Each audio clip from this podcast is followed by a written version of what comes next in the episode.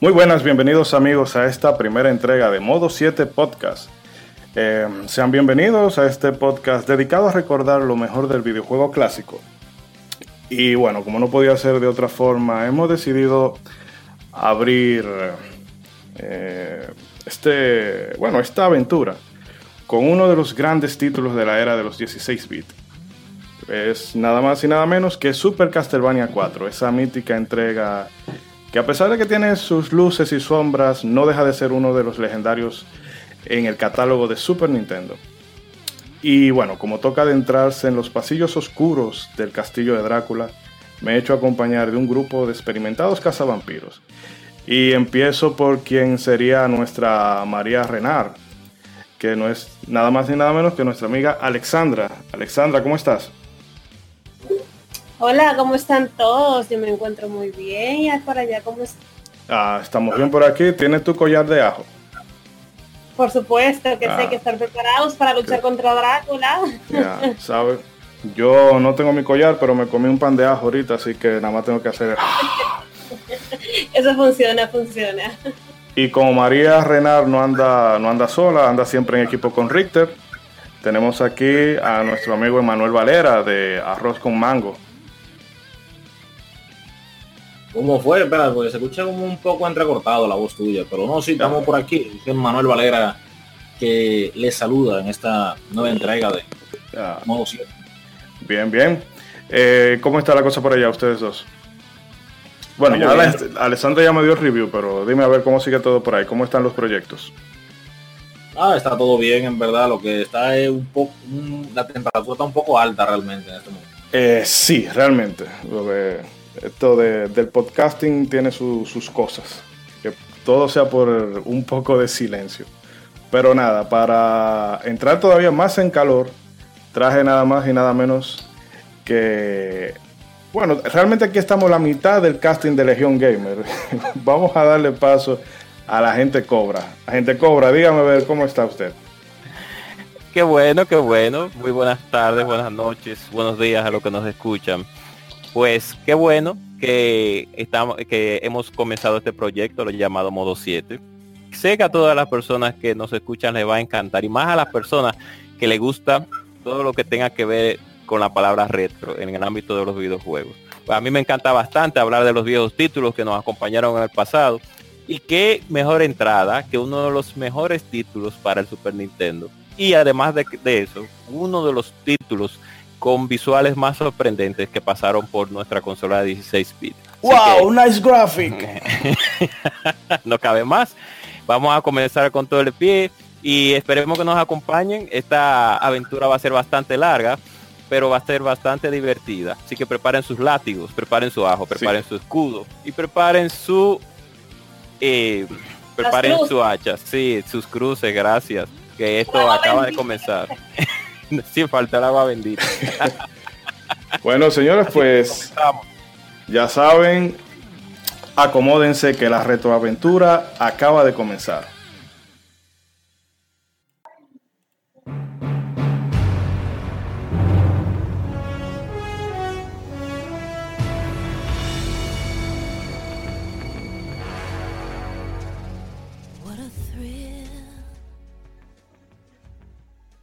Bien amigos, antes de entrar de lleno al tema principal de hoy, que es Super Castlevania cuatro, vamos a dar un repaso breve sobre la historia de esa mítica compañía que en la actualidad se encuentra venida a desgracia, pero que sin duda nos dejó infinidad de buenos títulos y de buenos momentos cuando soplaban otros vientos. Entonces vamos eh, un poco aquí, eh, los muchachos y yo, a hablar un poco de la historia de Castlevania, de, perdón, de Konami como compañía. Konami fue fundada en mil novecientos setenta y tres eh, por Kagemasa Kosugi, quien anteriormente se dedicaba al negocio de las jukebox. Estas son las cajas de música a las que uno le entraba una moneda y podía seleccionar el disco. Eh, para los... Los que más, los más jóvenes que quizás no recuerden esa época y estén más acostumbrados al iPad y el eme pe tres. Pero bueno, eh, esta compañía se dedicaría a hacer básicamente clones de Jaipong, eh, Space Invaders, pero luego en mil novecientos ochenta y uno empezaron a producir sus propios juegos, entre los que deta- destacan Super Cobra, un shooter, pudiéramos decir que es como el Gradius primigenio, y otro título similar llamado Scramble, que fueron grandes, lo, mejor dicho, los primeros éxitos en Japón, eh, fuera de Japón.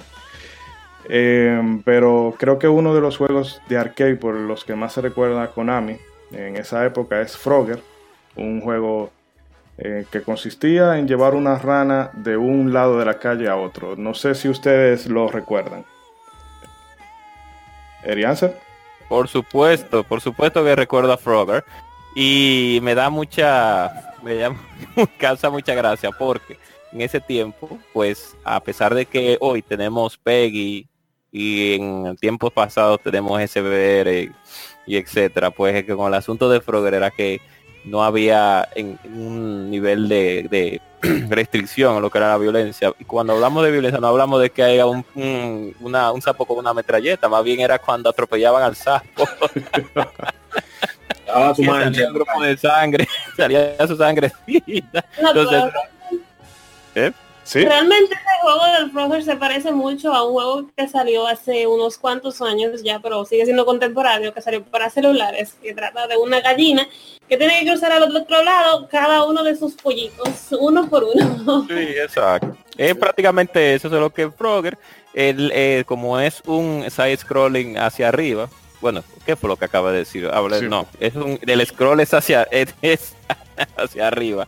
Pues entonces, eh, si los que a, a los que hayan jugado el juego ya antes mencionado por nuestra querida compañera, pues los más seguros que van a recordar como es Frogger en la actualidad, porque creo que hay un juego de Frogger actual, no, de hace un poquito de tiempo atrás que se haya lanzado.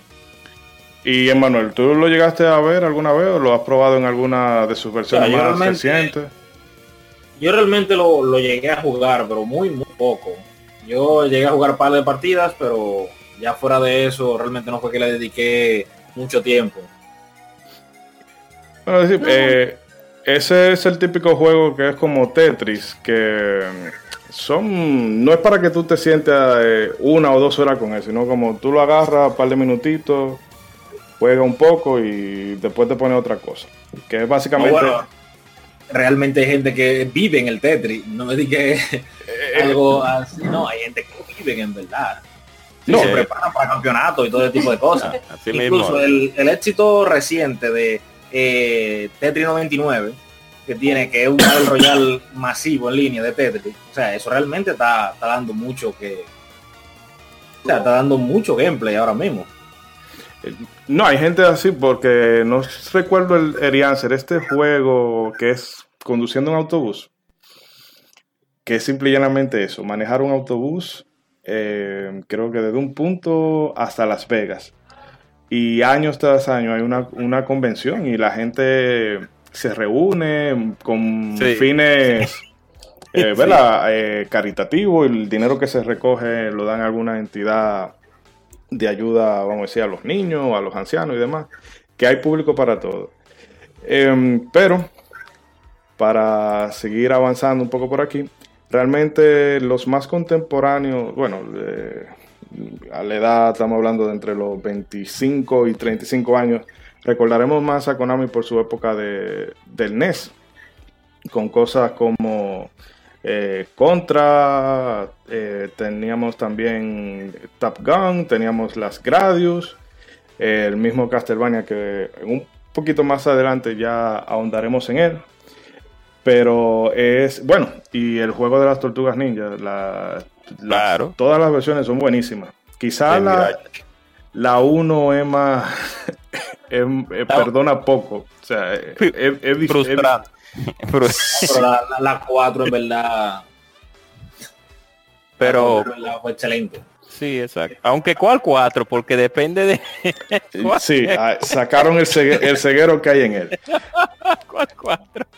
La de Super Nintendo, me imagino. No, Super Nintendo la parte tres. No, no, la, la de Super era cuatro, la tres era la, bueno, sería, la sería Manhattan Project. Sí, la Manhattan, la Manhattan Project. Sí, sí, totalmente de acuerdo. Gracias por la corrección, Ishidori Moisés.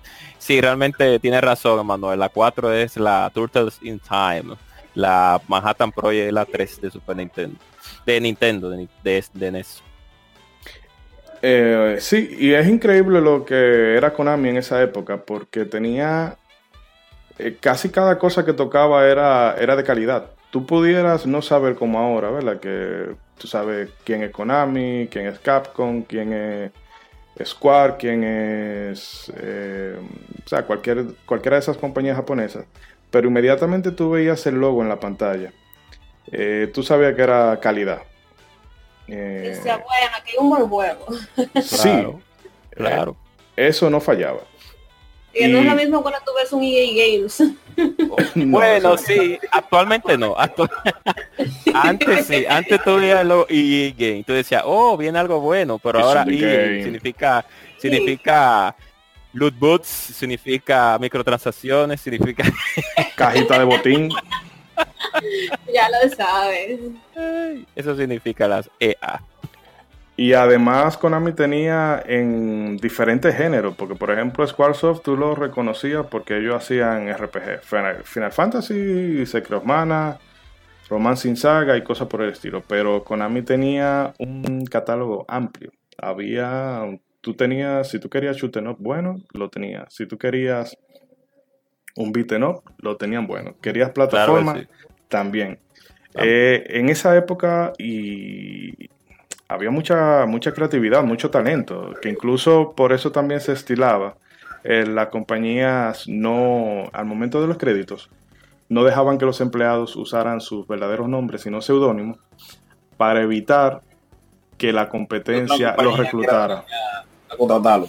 Exacto. Sí. Es una práctica rastrera, en honor a la verdad, pero era, era otro tiempo. Sí. Pero te hablaba de que, oye, me había talento y tú lo querías proteger. Sí, sí. Ah, y claro, eh, cómo olvidar los Metal Gear, mm, aunque para América llegaron las versiones más desafortunadas. Sí, sí, en cierto eh, punto sí. sí. Eh, sí, sí, sí. Comparado sí, con, la D M, con la comparada con la de M S X, realmente sí, es la diferencia de, sí, del cielo a la tierra. Sí, porque aquí llegaron las Metal Gear uno para Nintendo, que fue la gente de Ultra Games que la trajo. Y no era para nada igual a la de M S X. Y luego vino la Snake Revenge, que pues también es para nada igual a la eh, Metal Gear Solid dos de M S X. O sea que... no, no sería el Solid dos, sería Metal Gear dos Solid. Sí, exacto, exactamente. Sí, para, sí, para no confundir, gracias por la... Metal Gear Solid dos, Solid Snake. Aunque hay una confusión, que al fin y al cabo la, la de... sí, porque la de P C, sí, aunque hay una confusión, por eso fue Kojima, por, digo, confusión para la, el público en general que conoce, porque la versión de, pre, de la versión de P C X, que si es más, si no más bien es un remake de la de la Metal Gear dos Solid Snake, pues se llama Metal Gear Solid, o sea, no se llama, entonces cuando tú lo dices Metal Gear, Snake, Metal Gear eh, dos Solid Snake, y te usas tu Metal Gear Solid, tú dices, entonces... Pero Kojima, sabemos que fue un remake, lo que pasa es que Kojima nunca dijo eso. No, es un remake de la dos M S X. Pero bueno, seguimos.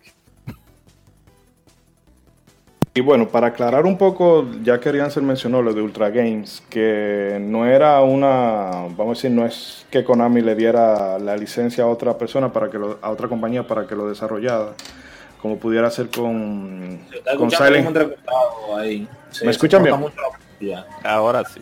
Ahora sí. Ah, disculpen.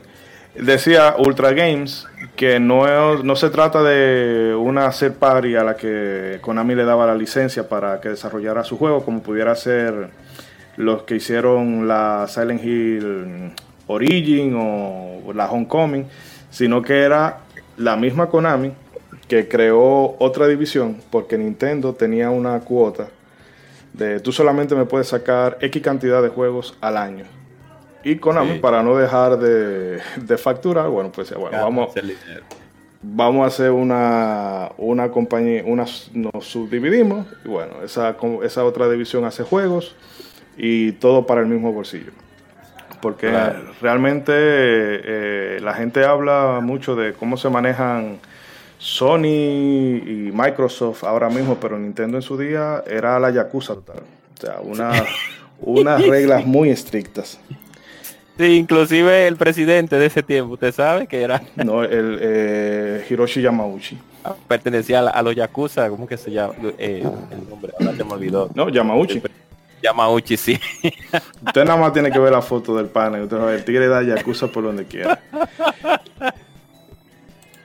Y bueno, eh, no sé, pudiéramos hablar un... mencionar brevemente qué títulos de la compañía ustedes... tienen como, no sé, más estima, sus favoritos, hablarlo brevemente y luego ya podríamos pasar a Castlevania y sus orígenes. Oh, vamos a darle el paso a nuestros, a mis queridos compañeros, ya que yo bueno, voy a, yo, yo puedo, eh, como por así decirlo, empezar y no terminar hoy, hacer sí. el sí, sí, sí, hay, hay que tenerlo con la soga corta. No. Sí. Bueno, yo personalmente me deleité bastante este, con los juegos de Gradius.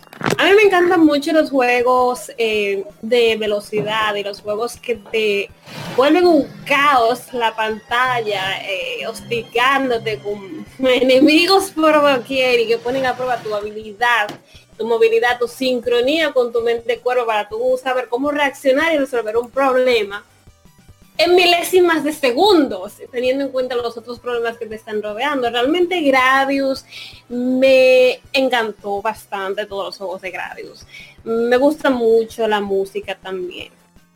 Y como la el gameplay que se trae. Me gusta mucho porque me exige que yo debo de como desarrollarme mucho en mis habilidades. Poner a prueba mis habilidades.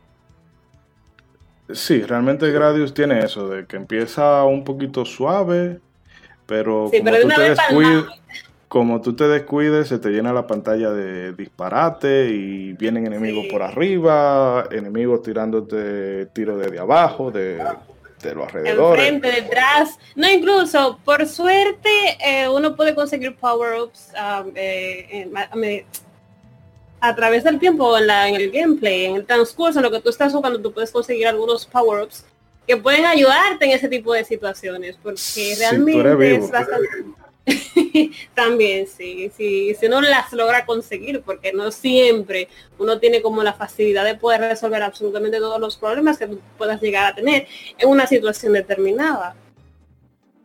Pero sí, realmente a mí me gusta mucho. Yo soy malo para los shoot 'em up. Bueno, en general yo soy malo para casi cualquier videojuego.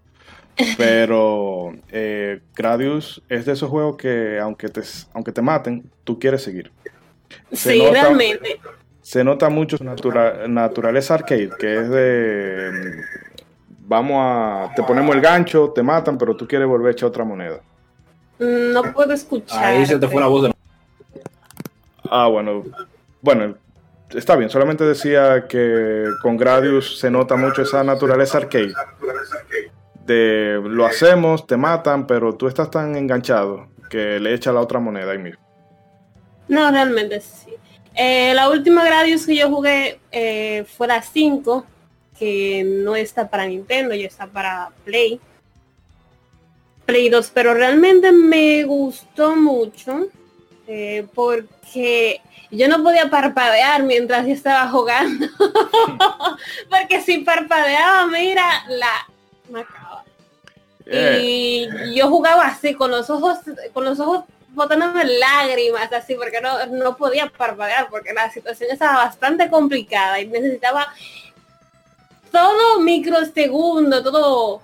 Eh, ¿Cómo es que se dicen las imágenes que van pasando? El fotograma, el frame. Sí, todos los frames, todos los fotogramas. Yo necesitaba verlos todos, porque si perdía uno, fácilmente perdía una vida.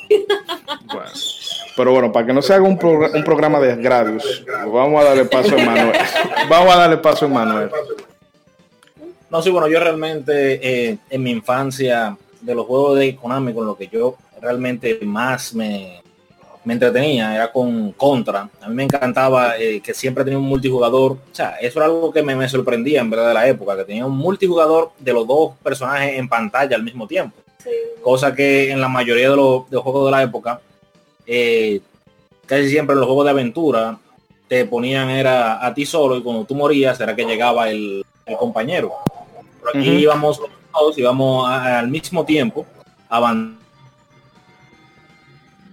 los stages y acabando con los militares, alien y todo lo que venía, ya que realmente, realmente el juego requiere de, de mucha habilidad y destreza. Uno también tiene que ir cuidando cada cosa. Eso es, eh, realmente Konami en su en su tiempo exigía siempre eh, mucho, exigía, le exigía mucho a los jugadores. Bueno, bueno, no nada más Konami. En ese entonces eh, la dificultad en los videojuegos era mayor que la que tenemos hoy en día, si lo ponemos en comparación. Sí, pero es. Lo que fue eh, Contra en la N E S y lo que fue las Tortugas Ninja en la Super Nintendo, la Tortuga Ninja, el cuadro de Turtle in Time, uh-huh. realmente eso, yo tengo mi infancia llena de muy buenos recuerdos con esos juegos.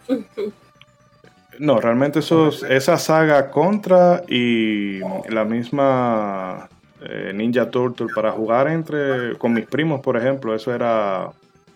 Eh, enviciante, era de pasarse la tarde en eso, y el pleito en las tortugas por quién usaba a Leonardo y no, que, a yo, que soy yo, que soy yo, y bueno, pero, o sea, pero yo siento que, que Donatello, único... después de grande yo encuentro que Donatello resolvía más, honestamente, atento al palito. Ya, pero ya más reciente realmente yo soy un fan de la difunta saga Metal Gear. Sí, yo en verdad, a mí me, me encantan todos los títulos. Yo lo he jugado todos y cada uno de ellos. Qué bien. Y realmente, o sea, Metal Gear, eh, lo que el señor Kojima hizo, en verdad, una excelente, excelente obra de arte con esos juegos.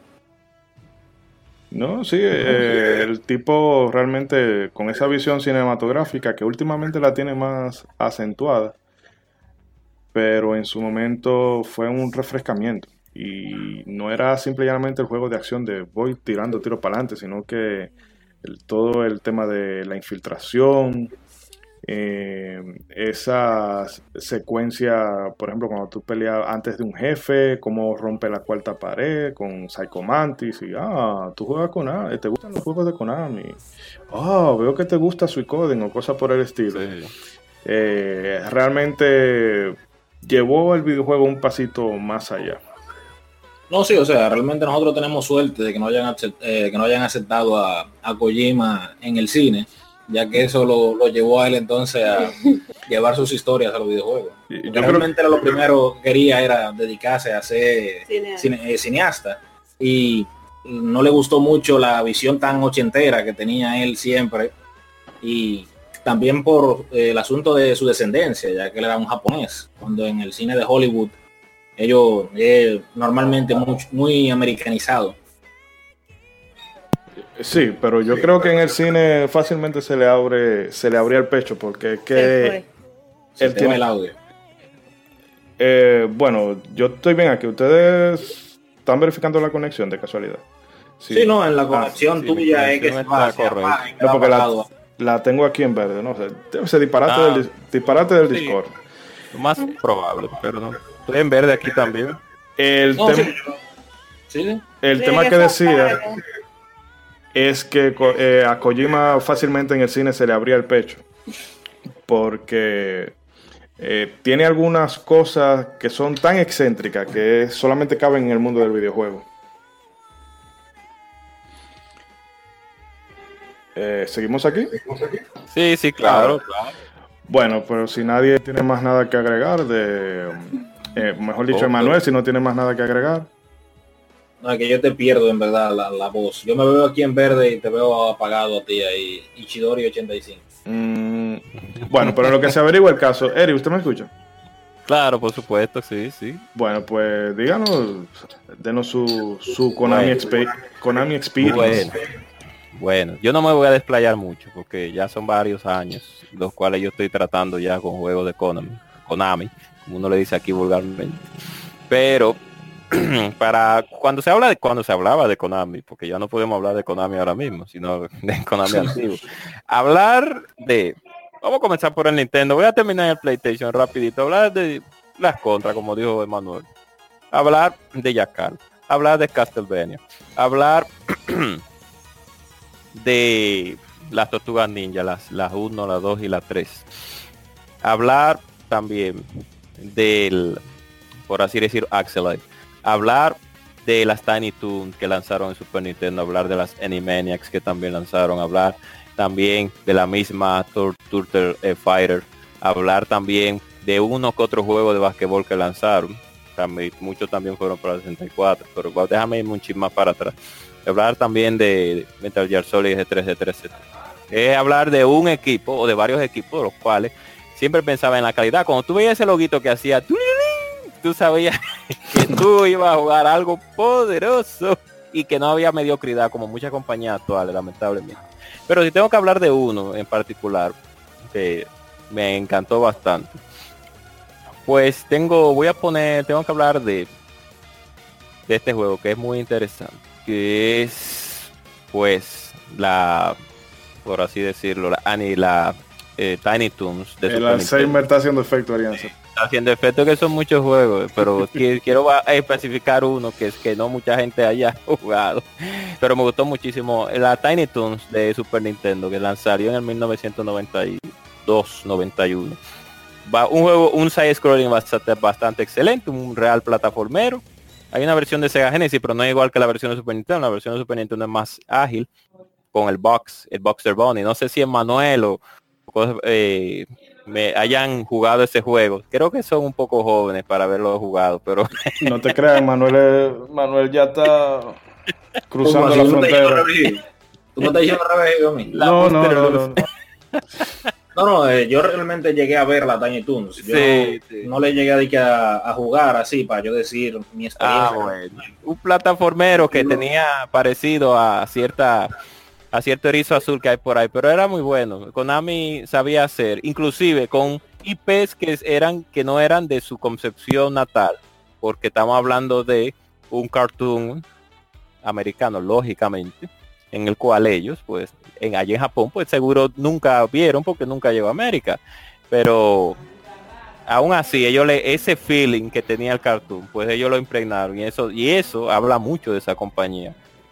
Por ese tipo de cosas. Pero ya para no seguir explayando, hablando de Konami, pues lo voy a dejar ahí ya con la Tiny Toons. La Animaniacs o la Animaniacs, como la conocemos aquí de, de, de habla, habla hispano, pues también fue muy buena. La de Genesis es no tan buena, no, pero la de Super Nintendo es muy memorable, de verdad que sí. Voy a guardar la fecha, veinticuatro de noviembre de dos mil diecinueve. Eri Ansel dijo que hay algo que no está tan bien en Sega. Ay, no, no, pues sí. Hay no, mucho, sabes que, que para meterle, mucho... meterle la puya, usted sabe. Sí, yo sé.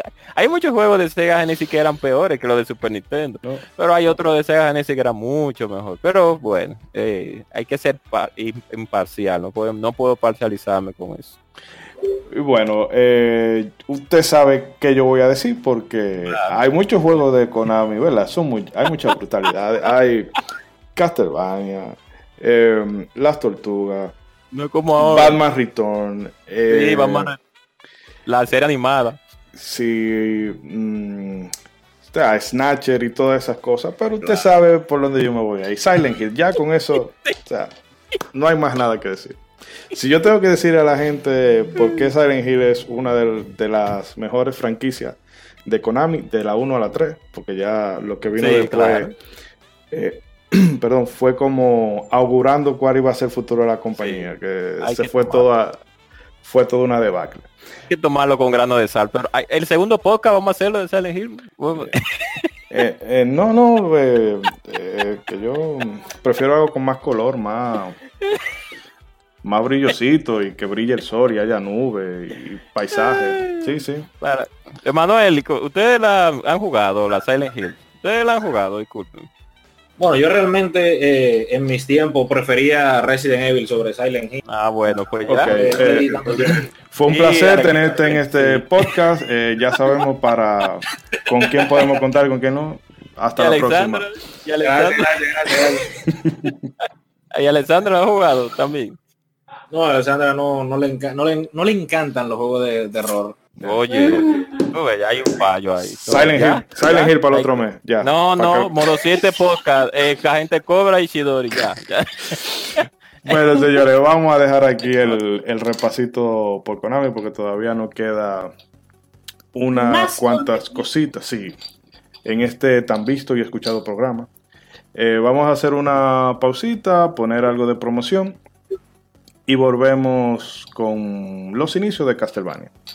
No se muevan.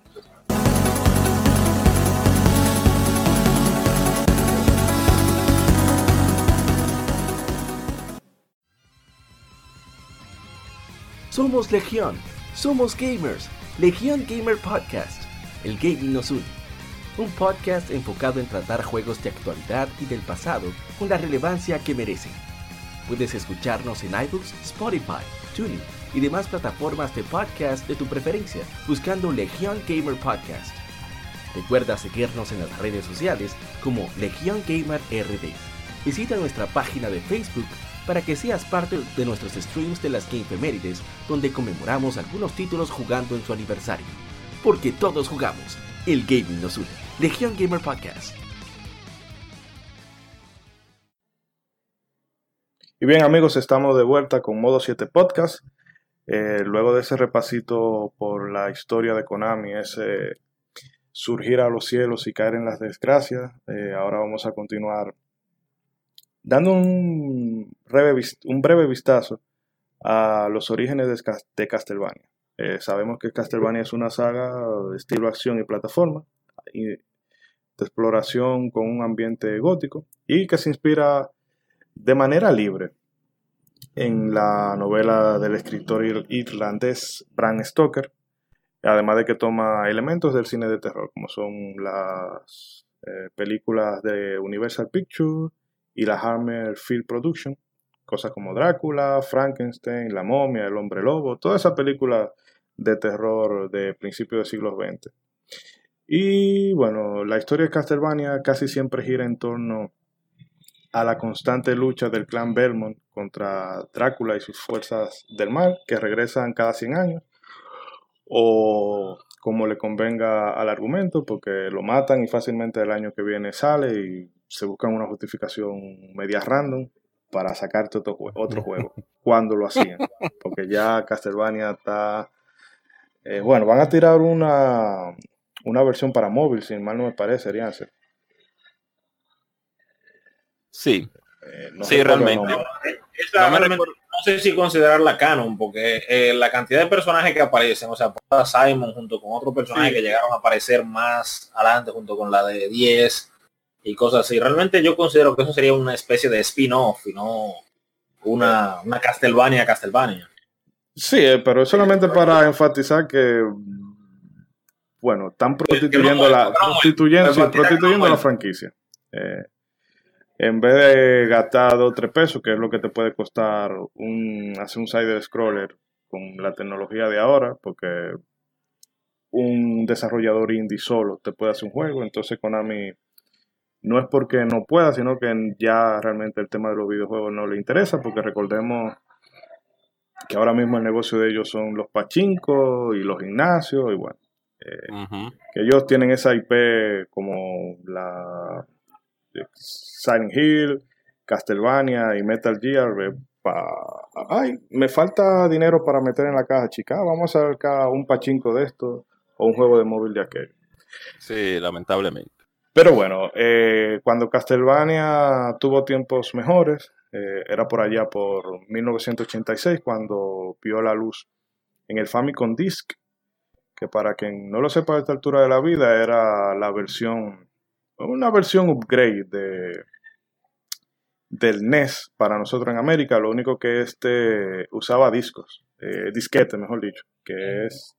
más antiguo todavía para las generaciones de ahora que están acostumbradas al C D, D V D, Blu-ray. Bueno, un disquete, ese icono de guardar que vemos en en Word y demás aplicaciones, bueno, el, uh-huh. emulan el disquete para que quien sea más joven se ubique.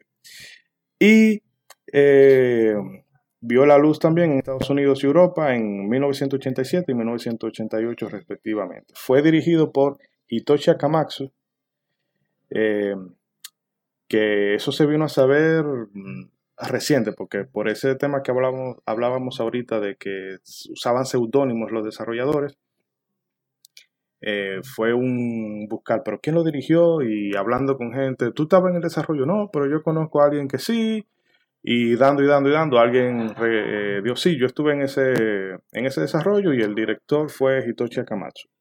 Y el tipo era cinéfilo, no sé si al nivel de Kojima, pero le gustaba mucho todas esas películas que hemos hablado anteriormente. Y de ahí fue que sacó tanto la ambientación como ese ambiente que tiene, esa sonoridad que tiene la música un poco eh, sacra, gótica y todo lo demás. Eh, este, los Castlevania, este primero sobre todo, era básicamente avanzar a lo largo de dieciocho niveles, dividido en seis bloques. Eh, Simon Belmont en esta entrega podía caminar, saltar, agacharse, subir las escaleras, las escaleras que ahorita van a dar, van a dar tema, y atacaba usando un látigo llamado el Vampire Killer. Eh, aunque en esta versión era solamente el látigo hacia adelante. Eh, no se usa lo que luego tomó el remake, que era ponerle ocho direcciones. Además, eh, contaba con cinco subarmas: un cuchillo, un hacha, una cruz, agua bendita y un reloj. El reloj estaba en la original, Elianza, porque no lo recuerdo bien ahora. El reloj sí, estaba okay. En la original. Y bueno, esto, con estos objetos tú tenías que abrirte paso por el castillo.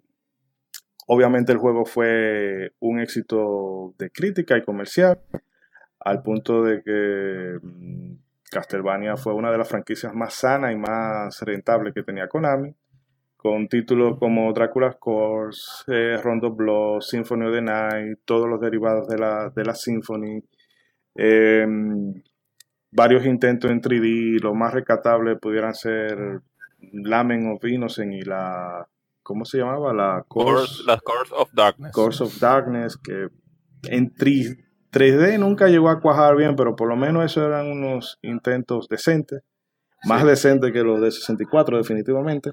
Perdónelo, por favor. Sí, pero... Era la época. Y nada, una de las grandes eh, sagas de la historia de los videojuegos, independientemente de su estado actual. No sé qué tienen ustedes para decir.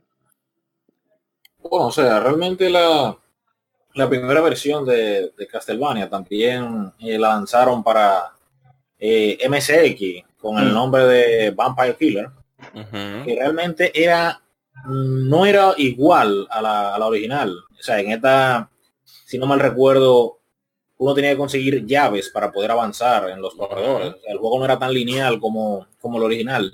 El port de arcade, no era como el port de arcade. No era un port realmente. Como, eh, siga, siga, siga. Es porque, Erianser, se me olvida esa tecnología. Wow. Pasé un apunte breve ahí. Que eso se debía a que no tenía...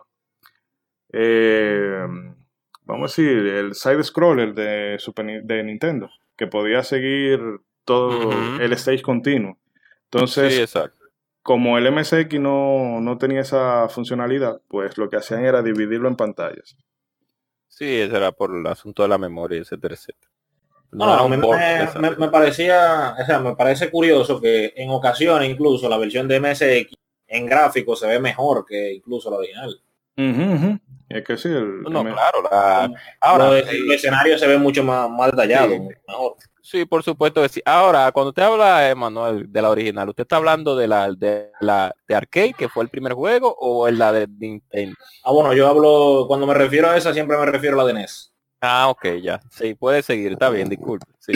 Porque salió, el primer juego que salió realmente fue la Akumayo Drácula, que fue para el arcade. Y después de ahí entonces lanzaron el port para M S X, para Nintendo, que están basadas en eso.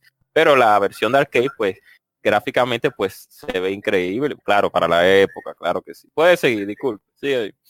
No, no, o sea, yo ahí era agregando eh, esa información sobre que incluso tiene varias versiones, la misma eh, Castlevania original, la cual entonces cada una cuenta con... Eh, Exacto, numerosas diferencias. Uh-huh. Eh, sí, porque sí, todavía en PlayStation sacaron la Chronicle, que era básicamente sí, eso. Lo único sí, con, la tres. Con, con diseño de Ayami Kojima, pero la misma, eh, la misma, vamos a decir, lógica, la misma fragancia. Sí, el, el, la Chronicles son un, por así decirlo, un compendio de tres versiones diferentes del mismo juego. Claro, no debieron de incluir la versión arcade, pero na, incluyeron solamente la versión de M S X, la versión de N E S y, y otra versión que se hicieron nomás.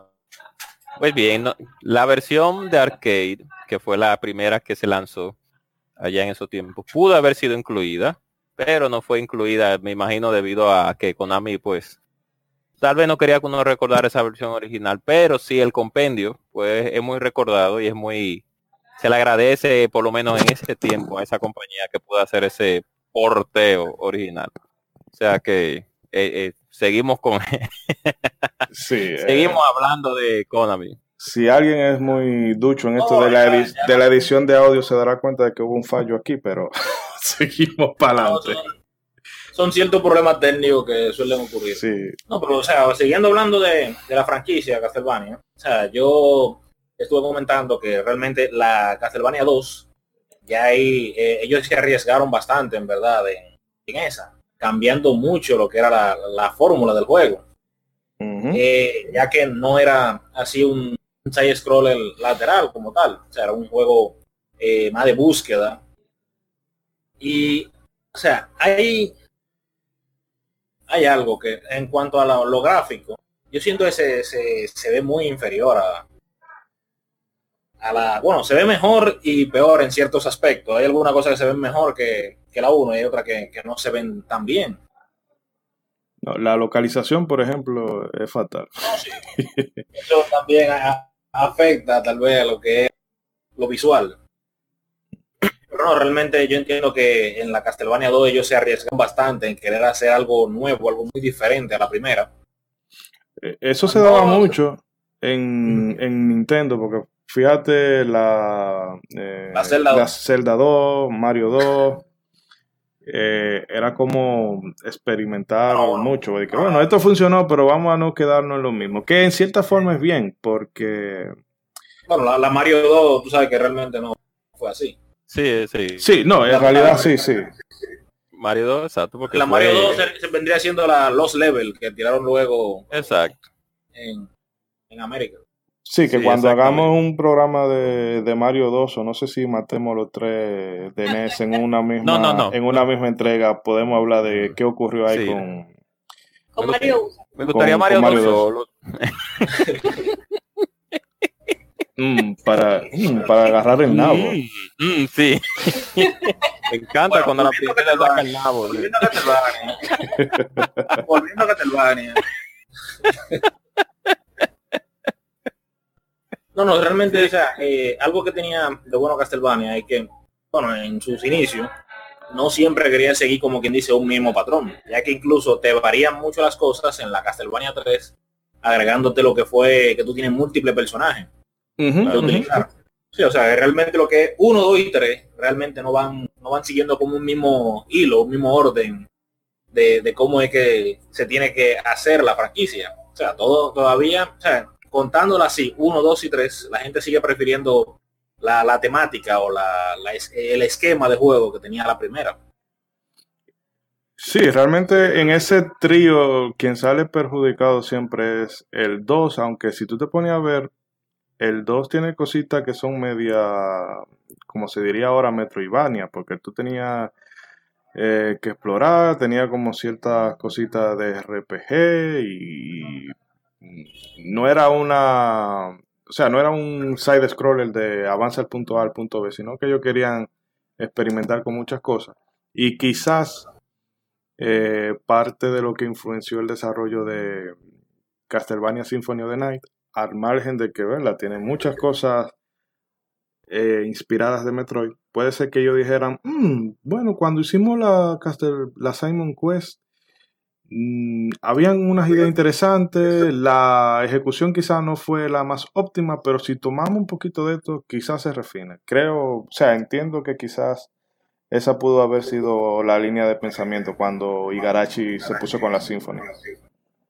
Pero cayendo el, eh, para cerrar, disculpa Alessandra, eh, para cerrar, el tema con esto es eh, que la, la primera y la tres eh, tienen un, un desarrollo, vamos a decir, un poquito más clásico, y la uno, ¿verdad?, abrió fuego, pero la tres, al tener eso de múltiples personajes y de tú poder irte por múltiples vías, es quizá como más interesante de jugar que lo que hicieron con la dos. Exacto. Entonces, llegando, o sea, ya hablando sobre la uno, dos y tres, yo creo que la que falta por mencionar es el tema principal de, de, de podcast. Hmm. Eh, si nadie tiene más nada que agregar, no sé si hay... Eh, nuestra amiga Centinela quiere decir algo. Claro. No, bueno, que iba a decir que con lo que pasó con la Castlevania dos es que hay que siempre tomar en cuenta el desarrollo de, del hombre, sus intereses van cambiando, y también en la Symphony of the Night el hecho de que se hayan tomado algunos fragmentos de otras, de otras sagas es porque el vendedor, el que vende algo, tiene que adaptar su producto a lo que le interesa al cliente. Sí, pero en el caso de Symphony, ellos lo hicieron, no creo necesariamente pensando en el en el jugador per se, porque técnicamente, bueno, técnicamente no, comercialmente, Metroid, Super Metroid, no fue el juego más vendido en Super Nintendo. Yo creo que ni siquiera entra en un top diez, y me atrevo sí, a decir que ni un, ni un top veinte, porque vendió como un millón y más que nada en Occidente. Sí, exacto. Pero yo creo que Igarashi lo que dijo es, no, vamos a, vamos a hacer esto. Yo tengo, estoy seguro de la idea y creo que a la gente le puede gustar. Porque sí. Konami en esa época todavía le daba libertad creativa al jugador. Oh. Hay un poquito de eco atrás. Oh. Eh, oh. Bueno, si alguien tiene alguna cosa que agregar antes de pasar al plato fuerte. Yo, claro.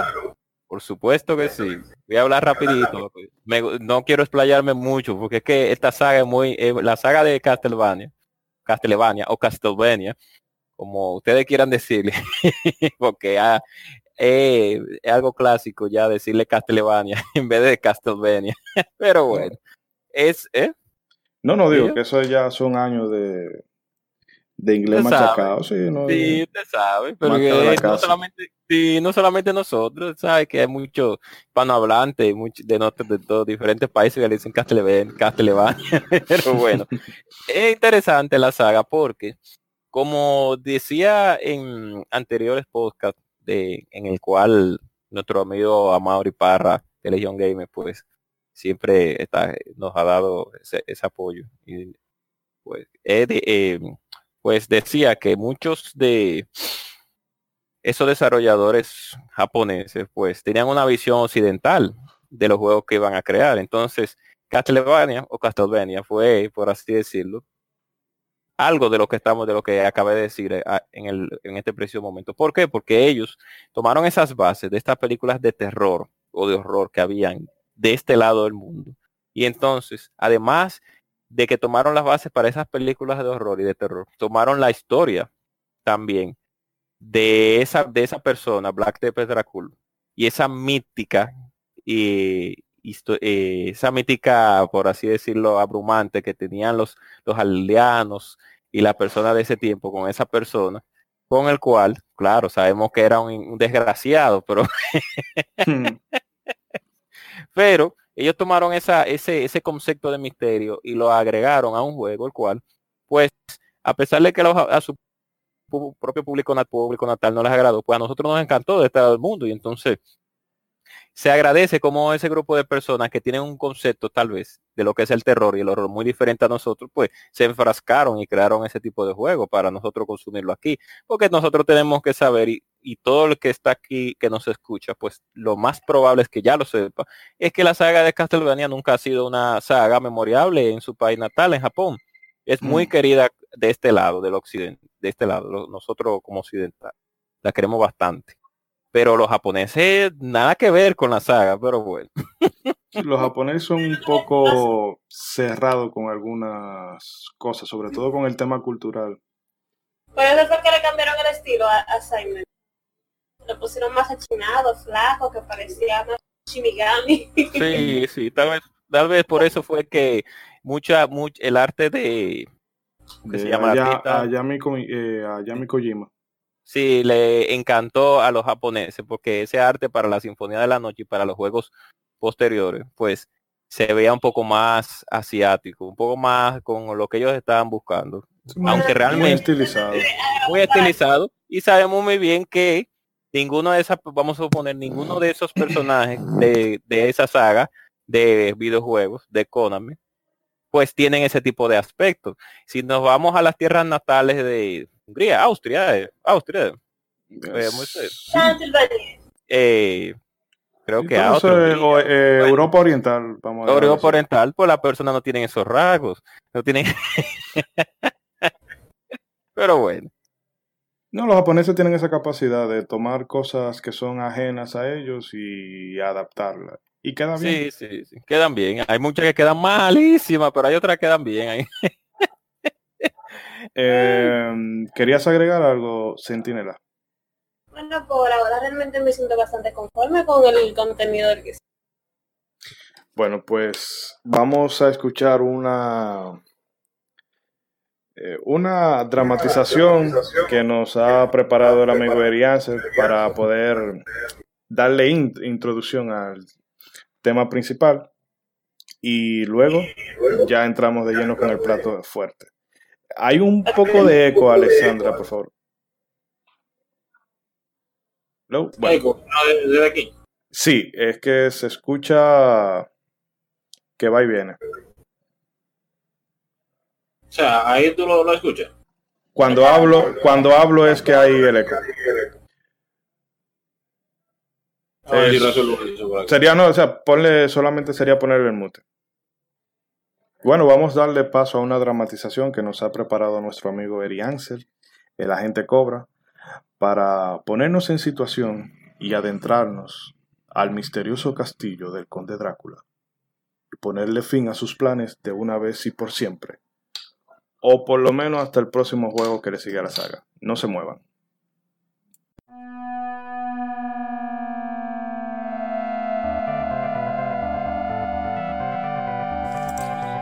En Transilvania, cada cien años las fuerzas del bien se debilitan y hombres con maldad en su corazón rezan por el retorno del príncipe de la oscuridad. Además, con cada resurrección del conde, su poder se vuelve más y más fuerte. En el pasado, él ha tomado distintas formas cada vez que resucita. Sin embargo, cada vez que las tinieblas se posan sobre el mundo y el rey de los demonios gobierna la noche, el clan Belmont ha salido a enfrentarlo, y cada siglo ha sido destruido en un duelo de muerte. En una tormenta, un portentoso rayo embudece a todo el pueblo. Es el anuncio de que el príncipe de la oscuridad ha regresado con su ejército demoníaco. Para restablecer la paz, Simon, el más joven del clan Belmont, empuña nuevamente el Vampire Killer para poner fin a los planes de Drácula. Así comienza nuestra aventura en Transilvania.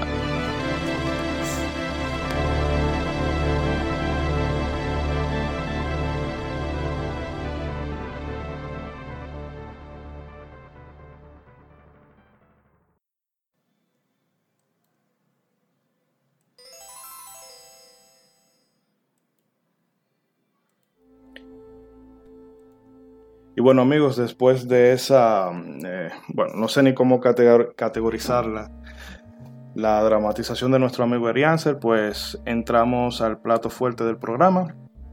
Vamos a hablar de manera concienzuda sobre Super Castlevania cuatro, ese título legendario de N E S.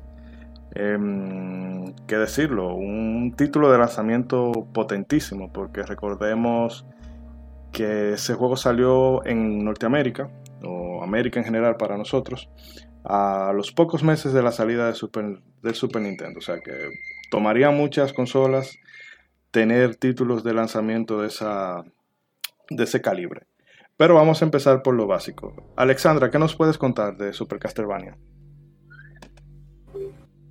Bueno, les puedo decir que Super Castlevania cuatro es un videojuego desarrollado por Konami, lanzado en los años del mil novecientos noventa y uno y noventa y dos para Europa, para su plataforma de Super Nintendo y como remake de la Castlevania de N E S, lo cual no entiendo mucho por qué se llama Castlevania cuatro, remake de la primera, pero ya ese es otro tema. La trama cuenta con Simon Belmont, portador del Vampire Killer, cuyo objetivo es acabar una vez más con el conde Drácula, que esta vez viene acompañado de monstruos como Frankenstein, la momia, Medusa, la muerte, muchos otros más, eh, que andaban haciendo de las suyas en la ciudad de Transylvania. El juego presenta importantes innovaciones en el mundo del videojuego, con la aplicación al desarrollo del modo siete y los dieciséis bits, que tal vez hoy en día no son muy llamativos, pero en estos años estos eran puntos clave para la creación y desarrollo de videojuegos.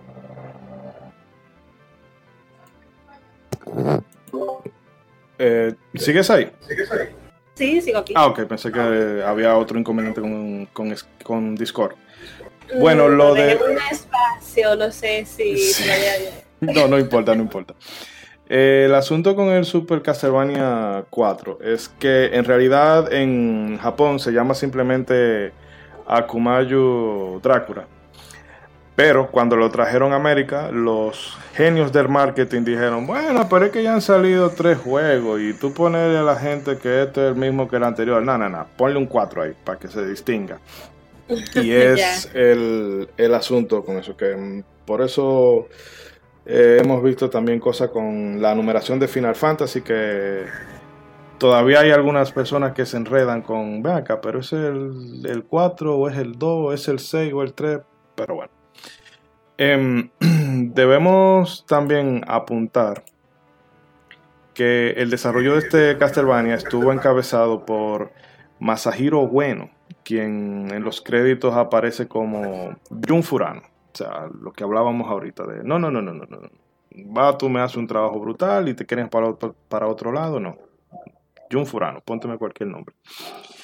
Y bueno, él en esta entrega eh, quiso hacer, porque él tenía mucho aprecio por el Castlevania original, quiso hacer eso, un, un homenaje, pero quitándole un poco los, afe- los aspectos frustrantes que estaban en, en el primero. No me digas. Sí, eh, créeme que si tú prueba Castlevania uno para que tú veas y tú vas a sentir wow, pero esto se juega, qué sé yo, como se puede jugar God of War eh, en esta generación. Y eh, una de las cosas que facilitan la experiencia en este Super Castlevania cuatro es el manejo del látigo. El látigo puede apuntar en ocho direcciones. No, eh, yo escuché muchas quejas de muchos fanáticos que no les gusta esa nueva implementación y hacía el juego más fácil. Eh, realmente yo no soy tan purista, me gusta eso de que el látigo tenga versatilidad, eh, pero sí entiendo de que ellos debieron de calibrar un poco el reto en cuanto a, a los enemigos, porque tú tienes desafíos más por la por el diseño de nivel y quizás, o no tan quizás, porque muchas veces pasa, eh, mueres a causa de las limitantes que tiene el juego de por sí.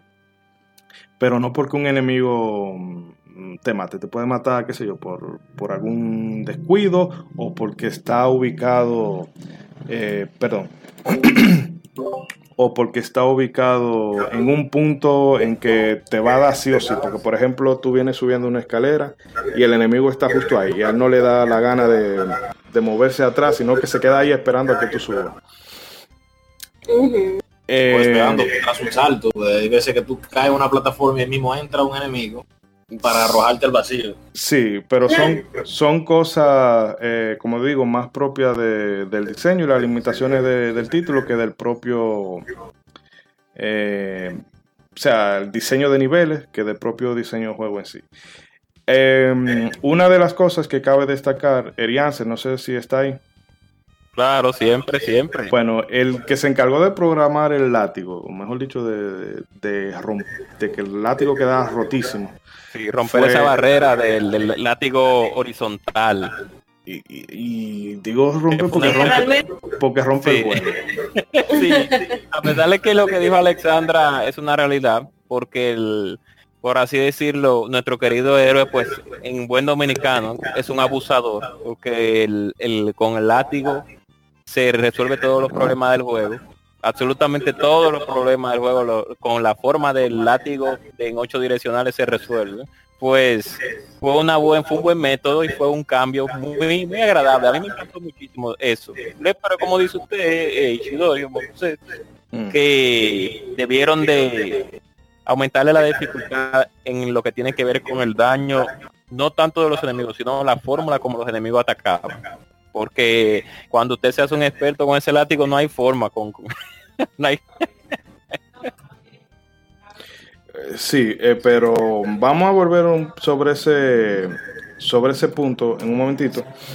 Eh, pero quería resaltar este dato, que quien programó el látigo fue un tal Mitsuru Yaida.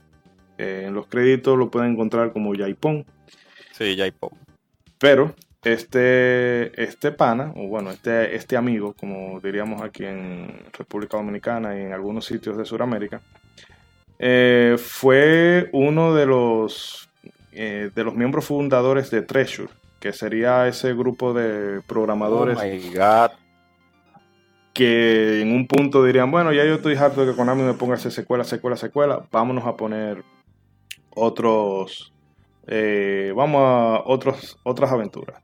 Y este Yaiba, aparte de Super Castlevania cuatro, también estuvo involucrado en el desarrollo de Contra tres Alien World, Gunstar Heroes, Dynamite Heady, Yu Yu Hakusho, Guardian Heroes, eh, oh, Guardian Dios Heroes, Dios. Silhouette Mirage, Bangayo, Tiny Toon Booster Bass Dream, Hajime no Ippo de Fighting mío. Game y un reguero de cosas. Pero yo te puedo decir que el tipo era eh, un crack, como dicen los españoles. Eh, y bueno. Sí, eh, eh, te digo que ese currículum tuviera muchos eh, Ay, programadores actuales, tener un currículum de esa magnitud. Sí, sí. El diseño Oíste. de... Eh, no, wey, wey, wey. El diseño de enemigos y jefe, porque era un equipo pequeño, estuvo a cargo del mismo Masahiro Bueno. Eh, pero él aquí lo que le daba a los empleados era una idea vaga de, mira, yo quiero que este sea un jinete que esté encima de un caballo esquelético y mira a ver lo que tú haces. Pero básicamente la filosofía era hacer jefes simples para evitar que si el jugador eh, llegaba ya el jefe morir y tener que repetir todo el nivel de nuevo para llevar a la gente más suave, sí. De hecho, yo me di en esta vuelta yo me di cuenta de que hasta que tú no llegas a la momia y depende de dónde te salga la momia, realmente el juego no tiene ese gran reto con los jefes. Ya después la momia, el murciélago, el boss rush que te ponen antes de llegar a Drácula, uh-huh. sí tiene su reto, pero en general no, no lo tiene. Eh, cabe destacar también, Eh, pasando ahora al apartado visual, de que um, este Castlevania se desarrolló, Nintendo le dijo, mire, el Super Nintendo va a tener estas y estas características, denle para allá. Que no tuvieron kit de desarrollo, era con las indicaciones básicas. Y bueno, el juego no es el más colorido de, de Nintendo, pero es como un upgrade de lo que se hizo en, en, en el N E S. Y por eso tiene como esa, ese tono como marrón en algunas cosas, y los verdes y los rojos y colores que deberían de hacer así como muy vibrantes tienen esa estética opaca. Pero entiendo que debe ser, obviamente, porque el, el príncipe de las tinieblas ha vuelto y no pueden ponerte todo excesivamente colorido. Eh, otra de las cosas, ¿verdad?, que por la que este juego es mmm, más que recordado, es por la implementación del modo siete, como ya había adelantado eh, Alexandra o Centinela, como le gusten llamar. Eh, el caso es que este modo siete, para explicarlo, porque mmm, no, en internet no hay tanta información que te diga eh, concretamente cómo operaban los modos en Super Nintendo. O sea, habían varios modos que iban del cero al siete. Cada uno se encargaba como de manejar eh, X cantidad de colores y cierto elemento de, del background.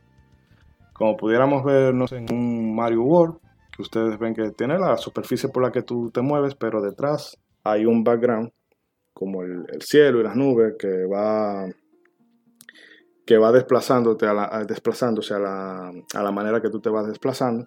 Bueno, pues cada uno de esos elementos era controlado por un modo de los de el C P U de la Super Nintendo. El modo siete lo, se, lo que se encargaba era de darte esa sensación de tres D y también acercarte o alejarte los enemigos de la pantalla según tú le fueras haciendo daño. Eh, eso se puede ver más que nada en la habitación que va rotando y el jefe, el jefe Golem, que en sí no es sí. un gran desafío, pero es impresionante cómo se va haciendo grande y pequeño a la medida que tú le vas haciendo el daño. Eh, no sé si quieren apuntar algo de lo que se ha hablado hasta ahora. No, sí, o sea, el modo siete sirve para, como ellos le llaman, escalar las texturas. Uh-huh. Pueden hacer una, o sea, eh, una, una textura plana, ponerla en un modo de perspectiva. Así utilizaba un ejemplo en F cero para crear lo que es la pista, o en Mario Kart para hacerte creer que tú vas corriendo una pista avanzada, pero realmente una textura que está doblada para hacerte eh, eh, todo el terreno. Uh-huh. Para que se vea como una profundidad. Exacto, para hacerte profundidad, para hacerte, por ejemplo, la habitación rotativa, que lo que hace que te... ralentiza el juego. Sí, un poco, eso sí, un poco, sí. un poco lo que es el juego, pero realmente no son caídas de frame que te lo vuelvan injugable. Pero hay otros, o sea, hay mucho, muchas implementaciones para el modo siete. Lo que pasa es que les gustaba más utilizarlo para los fondos, ya que eh, para utilizarlo en personajes ya directamente sería más, más incómodo. Uh-huh. Sí, exacto. El, el modo siete se utilizaba regularmente para entornos, porque ya para personajes en sí, pues se utilizaba la técnica que muchos conocemos, que es la de rotación y escala, que se hablaremos después en otros podcasts acerca de eso y de los juegos que tenían ese tipo de tecnología. Pero con el modo siete, como muchos pues deben de conocer, y como lo que dijo Emmanuel Alexandra acerca de lo que tiene que ver con los planos, pues era eso. O sea, inclusive se utiliza para difuminar también sprite. Ustedes se pueden dar cuenta cuando el go, cuando uno ataca al golem, cuando uno ataca a Drácula en el final ya casi del juego, pues se observa una difuminación. Y para eso es que se utiliza regularmente ese modo, con ese chip especial, que a pesar de que era muy demandante, al igual que el chip Super F X, que hablaremos después de ese chip también, pues era eso. Y un dato, no un dato, sino que me encuentro curioso que ese preciso juego, un juego casi de lanzamiento para el Super Nintendo, utilizará tanta tecnología que ya en los juegos posteriores no se seguirían utilizando. Eh, eh, el Super Castlevania cuatro es una amalgama tecnológica, si lo podemos así, una muestra de lo que el Super Nintendo era capaz de hacer en primera. Eso le iba a decir, que es una demo técnica. O sea, eso es, mira, pónmelo bonito para cuando el tipo que tiene las... las televisiones en exhibiciones con juegos de Super Nintendo y la consola, vean eso y digan, ay, papi, papi, qué brutal se ve eso, cómpramelo. Que Nintendo, como se suele decir, no daba puntadas sin hilo. Sí. eh, pero no solamente en lo visual, Super Castlevania tenía cosas impresionantes. Es más, yo me atrevo a decir que de todos los elementos que hemos mencionado, lo más eh, avasallante, una cosa que mm, tú podrás ponerle todas las pegas al juego, que eh, tiene fallos de diseño, que si le falta dificultad, que si se ve un poco feo en, en cuanto a la paleta de colores y todo lo que tú quieras, pero la música de ese juego es soberbia. Y estuvo a cargo de dos personajes, eh, Masanori Adachi y Taro Kudo. Entonces, eh, de fondo tenemos unas cuantas piezas. Déjame darle un poco de valor a, a este clásico de, de Super Nintendo.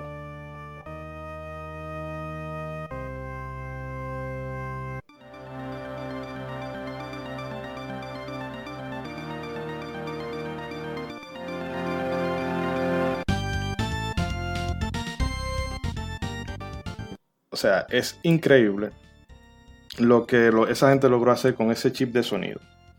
Eh, el propio Masahiro Bueno dijo que él estaba muy orgulloso del trabajo que realizaron estos dos compositores, y yo creo que, que no se puede decir menos de ahí. Eh, ¿Tienen algún comentario acerca de la banda sonora? El que diga que, que es mala sabe que va a estar muteado por el resto del programa ya.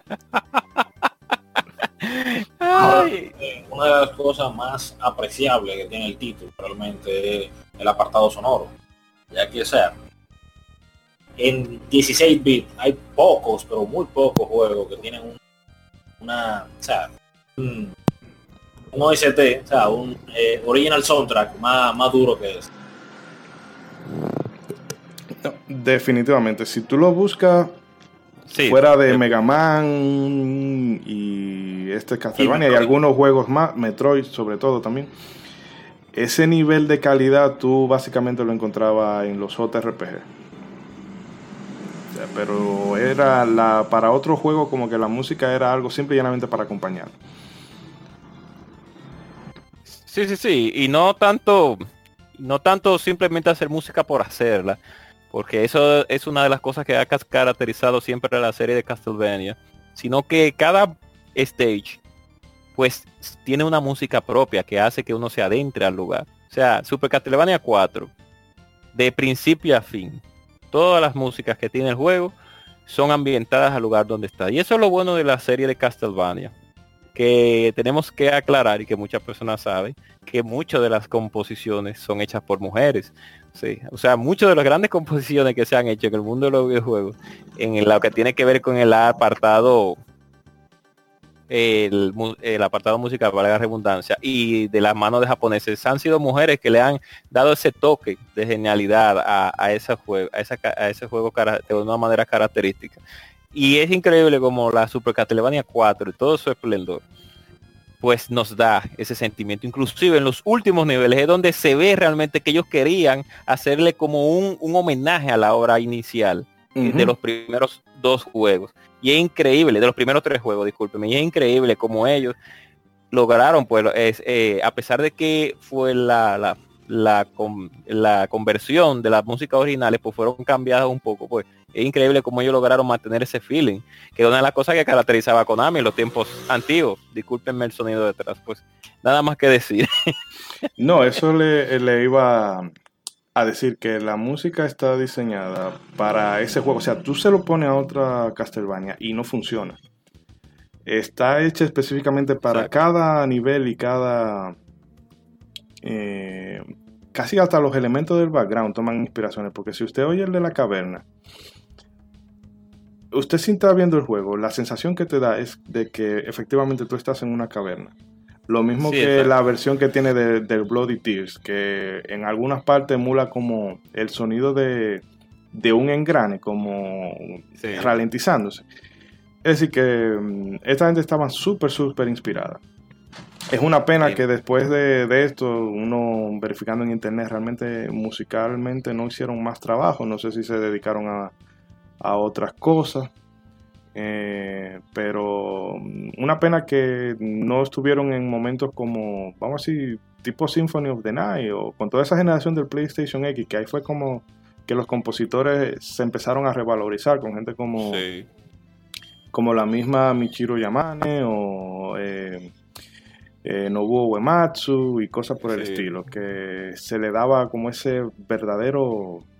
Ese valor. Ese valor que tiene el compositor, porque un juego con música mediocre te baja muchos puntos. De hecho, yo creo que lo que hace este juego, un juego, vamos a decir, de, si no de diez, por lo menos de ocho punto cinco o de nueve, es la banda sonora que tiene detrás. Sí, muy buena partitura. Sí. Eh, Emma, ¿ibas a decir algo? No, sí, yo iba a decir que, o sea, claro que ya para el PlayStation, eh, la calidad de, de audio que podían llegar a poner en los videojuegos era mucho mayor, pero ya no tenían esa limitante del chip de los dieciséis bits para, o sea, poder realmente hacer composiciones ya grandes, muchos elementos que suenen muchas más cosas. Entonces ya ahí realmente no se podía dejar de lado lo que era la música, teniendo un equipo que realmente podía o le daba la facilidad a los compositores de crear grandes piezas. Efectivamente.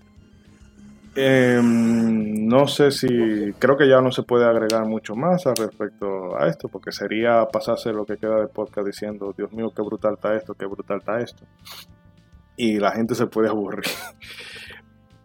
Pero para eh, amenizar un poco las cosas, vamos a hacer una pausa, unos minutos musicales, y ya volvemos con la experiencia particular que ha tenido cada uno con este título y luego las conclusiones. Continúen con el contenido del programa.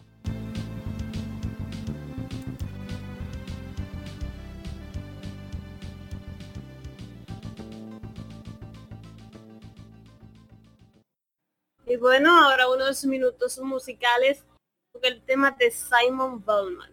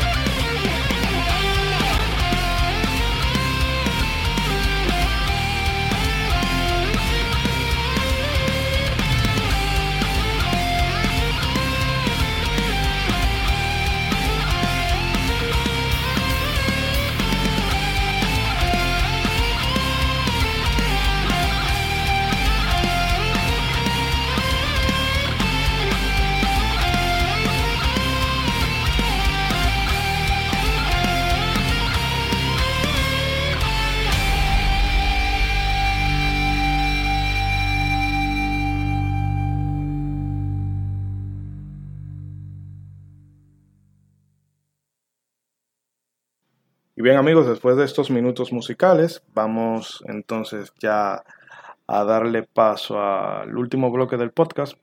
Y aquí lo que vamos a hacer es mmm, narrar la experiencia que cada uno ha tenido con el juego, porque hay opiniones eh, de todo tipo y eso le da un poco de, de vida al podcast, un poquito de, de debate y discusión. Eh, pero primero que nada me gustaría saber ¿cómo cada uno de ustedes eh, se encontró con este con este juego? No sé si quiere empezar la dama. Por supuesto, eh, acepto la invitación. Eh, yo puedo decir que la experiencia que tuve en el juego no es totalmente ah. favorable. Primero, eh, ¿cómo tú supiste de la existencia de ese juego? te lo encontré. ¿Alguien me te lo...? Invitaron a jugarlo. Ah. Me dijeron, eh, bueno, yo estoy empezando realmente en esto de, de los videojuegos. Eh, yo antes eh, jugaba tristes juegos de celulares, esas cosas, y bueno, me consiguieron un tres D S. Eww, celular. Sí, horrible. Y luego me consiguieron un tres D S y después un New tres D S. Y realmente yo me sentí sumamente fascinada eh, por la gran cantidad de títulos y las aventuras que uno puede tener en una consola. Y alguien entonces, como me vio en estas cosas, yo siempre hacía reviews y cosas en mi muro de las redes sociales, alguien me vio y me invitó a jugar al juego y pues yo dije, oh, pero vamos a conocerlo eh, para ver qué tan fascinante puede llegar a ser. Una figura misteriosa. Sombrío y anónimo. Sí, vamos a dejarlo ahí un momentito. Eri Ansel, cuéntenos, ¿cómo llega oh. Super Castlevania cuatro a su vida? Bueno, tenemos que retomarnos a los mil novecientos noventa y tres con mi querido Super Nintendo. Pues ya yo tenía un background, por así decirlo, de los juegos de Castlevania. Tenía a mi, en mi posesión la Castlevania la uno y tenía la, en mi posesión la Castlevania dos, pero nunca tuve la Castlevania número tres, lamentablemente, que es una de las mejores. Y cuando pude comprar mi Super Nintendo, pues al yo estar viviendo, por así decirlo, el, en, el, en el colegio, el, el, los momentos de la niñez, pues que iba de, y salía de mi, del colegio al club de videojuegos, pues entonces en el club de videojuegos fue donde yo principalmente vi por primera vez el juego. Ya conocía las anteriores sagas, pero ya fue en ese club cuando una persona comenzó a jugarlo que yo me maravillé bastante, porque dije, oh, una, una Castlevania para el Super Nintendo. O sea, era imposible de, no pensar que no iba a salir, porque habían tres entregas para Super Nintendo y, y Nintendo, pues lógicamente en ese tiempo pensaba yo, pues ya tenemos ya otra conciencia acerca de las compañías de videojuegos, pues era algo obligatorio que para el Super Nintendo debería llegar una Castlevania. Entonces, cuando yo en ese club de videojuegos pude observar el juego, para mí me encantó, definitivamente. Tenemos que recordar que lógicamente eran otros tiempos, pero aún así, mm. yo sigo viendo el juego actualmente, como lo hace unas cuantas horas pues recapitulé, de una manera más digillada, con otro tipo de formato, viéndolo ya en YouTube. Las diferentes escenas, los diferentes stages, la música, los gráficos, y etcétera. Pues aún así me quedo sorprendido con todo el trabajo que hicieron esas personas en ese juego. Y ahí fue después de que yo tenía mi Super Nintendo, pues entonces, y lo pude ver en el club, pues entonces sí lo pude conseguir y darle su respectiva guata como se debe. Bueno, eh, me salté a Enma. Si puedes contarnos cómo fue su, su descubrimiento. No, yo realmente eh, la saga de Castlevania yo la, la conocía, yo realmente, una, cómo no conocerla, una realmente una saga de renombre cuando se habla de videojuegos. Y yo eh, en su tiempo realmente, cuando yo tenía mi Super Nintendo, no llegué a jugar ningún título parecido. Yo era más a los Mario, Mega Man y ese tipo de juegos. Pero ahora, o sea, reciente, pero no reciente, ya hace realmente varios años cómodos, tuve la dicha o desgracia de conocer la franquicia con eh, Lord of Shadow. Sí, pero ya esa eh, para ya hay una versión tres D de las Castlevania. Y la jugué y realmente quedé con ganas de conocer el origen de la saga. Entre eso yo he, en mis investigaciones, yo he jugado ya varios juegos de la franquicia. Eh, yo jugué la Circle of the Moon en, eh, hace un tiempo atrás. Muy bueno. Y entonces, reciente, de como vi a, a Sentinela jugándola, decidí realmente acompañarla y jugarla yo también. Ah, bueno, bueno.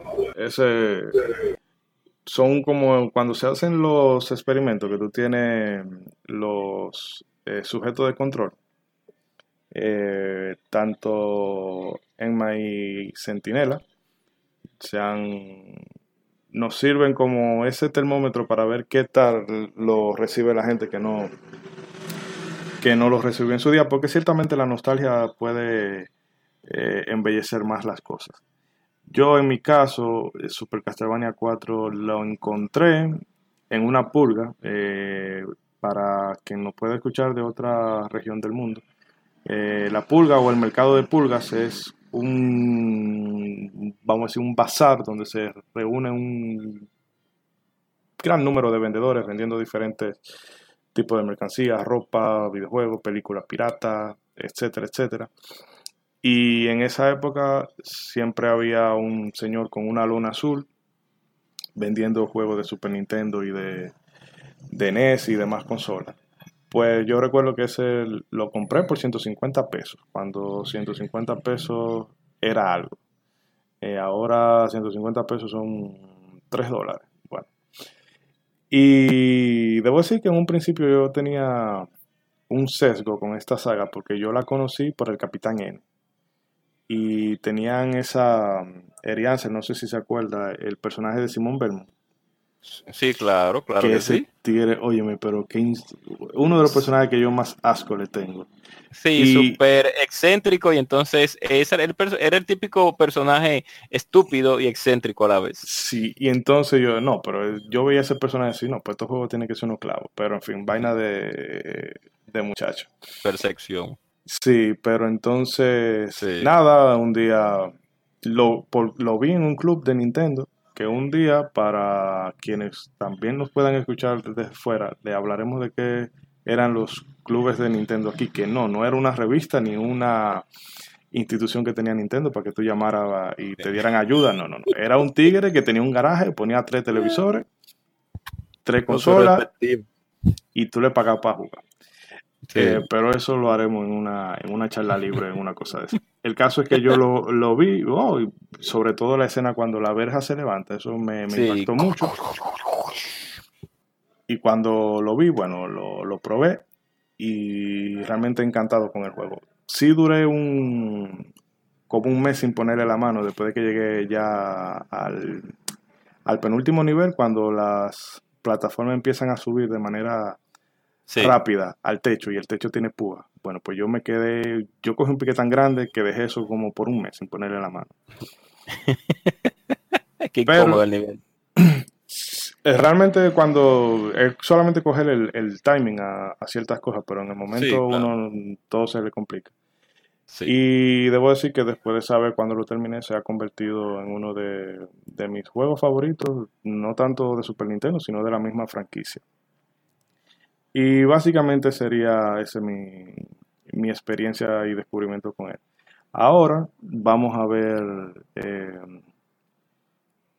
qué tal, qué tal, o sea, lo vivimos y lo jugamos cada uno de nosotros. A ver si aunque sea de manera ble- breve, nos explayamos un poco sobre cuáles emociones nos transmitió al jugarlo. Eh, la dama, si quiere empezar, nuestra amiga Sentinela. Claro. Sentinela. Este, como comentaba anteriormente, una de las mejores experiencias, eh, ya que yo tuve muchos momentos frustrantes, ciertas limitaciones del juego, como el hecho de no poder saltar en las escaleras, eso es prácticamente tenso cuando te ataca algún enemigo sobre ellas.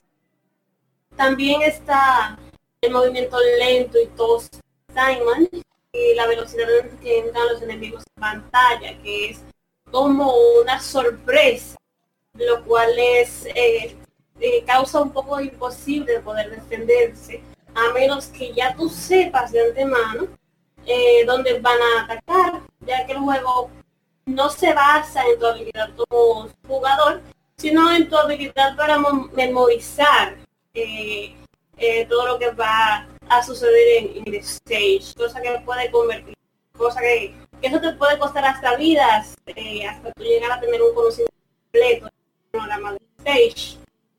También se le agrega el hecho de que es un juego totalmente lineal. Eh, yo lo puedo definir como si yo estuviera caminando en un pasillo y tengo que ir eh, evitando los obstáculos para yo llegar entonces a una sala o una misión. Tampoco me gustó que desafortunadamente el juego no cuenta con una desarrollar un desarrollo de personaje. Tú empiezas siendo, teniendo un personaje bastante lento y limitado, y puesto en desventaja. Y terminas siendo el mismo personaje con el que empezaste, siempre jugando en contra de la jugabilidad, que conlleva que si un jugador actual, como en mi caso, pueda llegar a sentir que el personaje es simplemente torpe y desesperante. Uh, ¿Sigues ahí o te cortaste?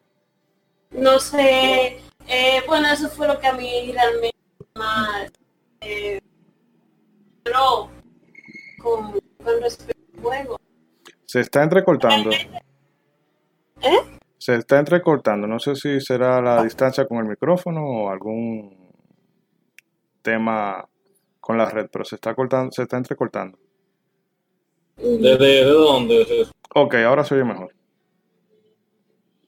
Pero, bueno, también, eh, no sé, pero yo también sentí que todo el tiempo yo estaba jugando con Arnold Schwarzenegger. mm. Sí, realmente yo, yo decía, esa tiene que ser Conan, Conan, el bárbaro. No, en realidad el diseño sí rememora mucho, mucho a Conan. Eh, sí, realmente. Y ya que tienes a Emmanuel cerca, si quiere decir algo. El Enmaker. Bueno, yo realmente, ¿qué te digo? No, no encuentro que... El, no me encontré el juego realmente que muy eh, frustrante, tal cual. O sea, realmente sí llega a molestar un poco eso de las sorpresas que te devuelven al principio del nivel. Porque yo voy brincando, o sea, ellos me enseñan unas plataformas verdes. Y yo, ¿qué? Plataforma nueva, puede ser alguna trampa. Sí, porque... Yo entonces la primera la piso con cuidado, está bien. La segunda la piso con cuidado, veo que todo está bien, ya que el juego quiere hacerte entender que son plataformas seguras. Para entonces la cuarta, cuando brinco, ella me arroja al vacío para yo empezar el nivel, el stage desde el principio. Y yo, wow. Pero eh, realmente, quitando eso de lado, pues, tú me vas a interrumpir a mí, ya yo te dejé hablar. Ya, vamos por aquí atrás. ¡Wow! Ah, quitando eso de lado, realmente, en cuanto a los enemigos, yo me lo encontré un poco eh, flojo, ya que eh, la mayoría de patrones que eran muy simples. Eh, los esqueletos nada más caminaban para adelante y para atrás, se arrojaban eh, un hueso. Y incluso lo, eh, lo que tienen el hacha, nada más, o sea, la arrojaban en dos direcciones, que desde con el látigo y la función de que puedo arrojarlo en la dirección que yo quiera, muchas veces incluso podía acabar con los enemigos sin siquiera estar al mismo nivel que ellos. Yo lo veía a ellos que estaban encima, que estaban debajo, que estaban debajo, y con el látigo al poder tirarlo en tantas direcciones. Y que pasa, y que traspasara la, la, super, la, la superficie. Así que el látigo traspasaba la pared y el techo, o sea, el suelo, todo. Entonces realmente eh, resulta un poco fácil. Bueno, no, no un poco. O sea, los enemigos son en, en teoría todos bastante simples.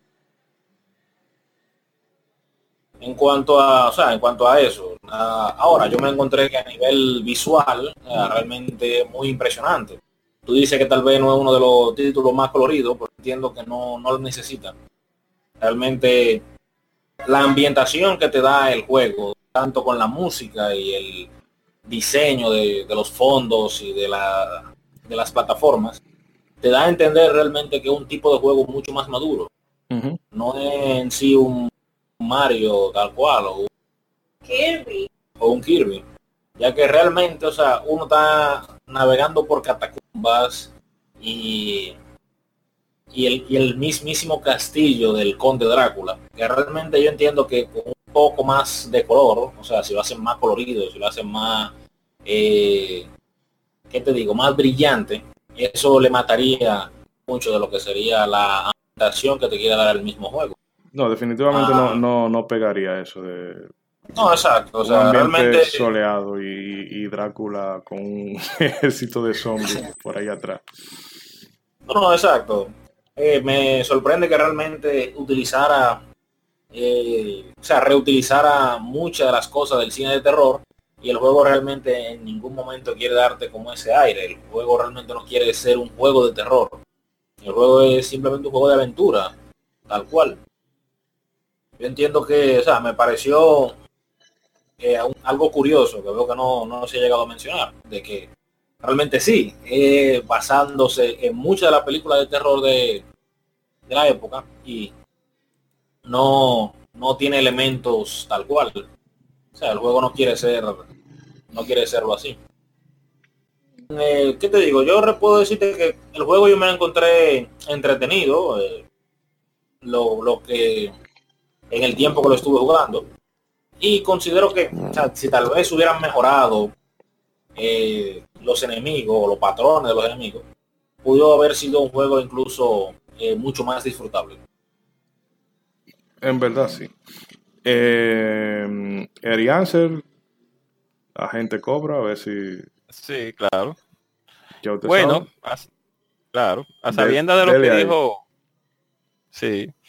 No sé si me escucho, me escucho bien. Sí, se escucha bien. Tengo, okay. A sabiendas de lo que dijo Emanuel y Alexandra, que en, en varios casos tienen muy buenos, muy buenos planteamientos, porque tenemos que observar dos generaciones, la generación Alexandra y la generación de Emanuel, que tienen perspectivas diferentes, y eso se, se respeta.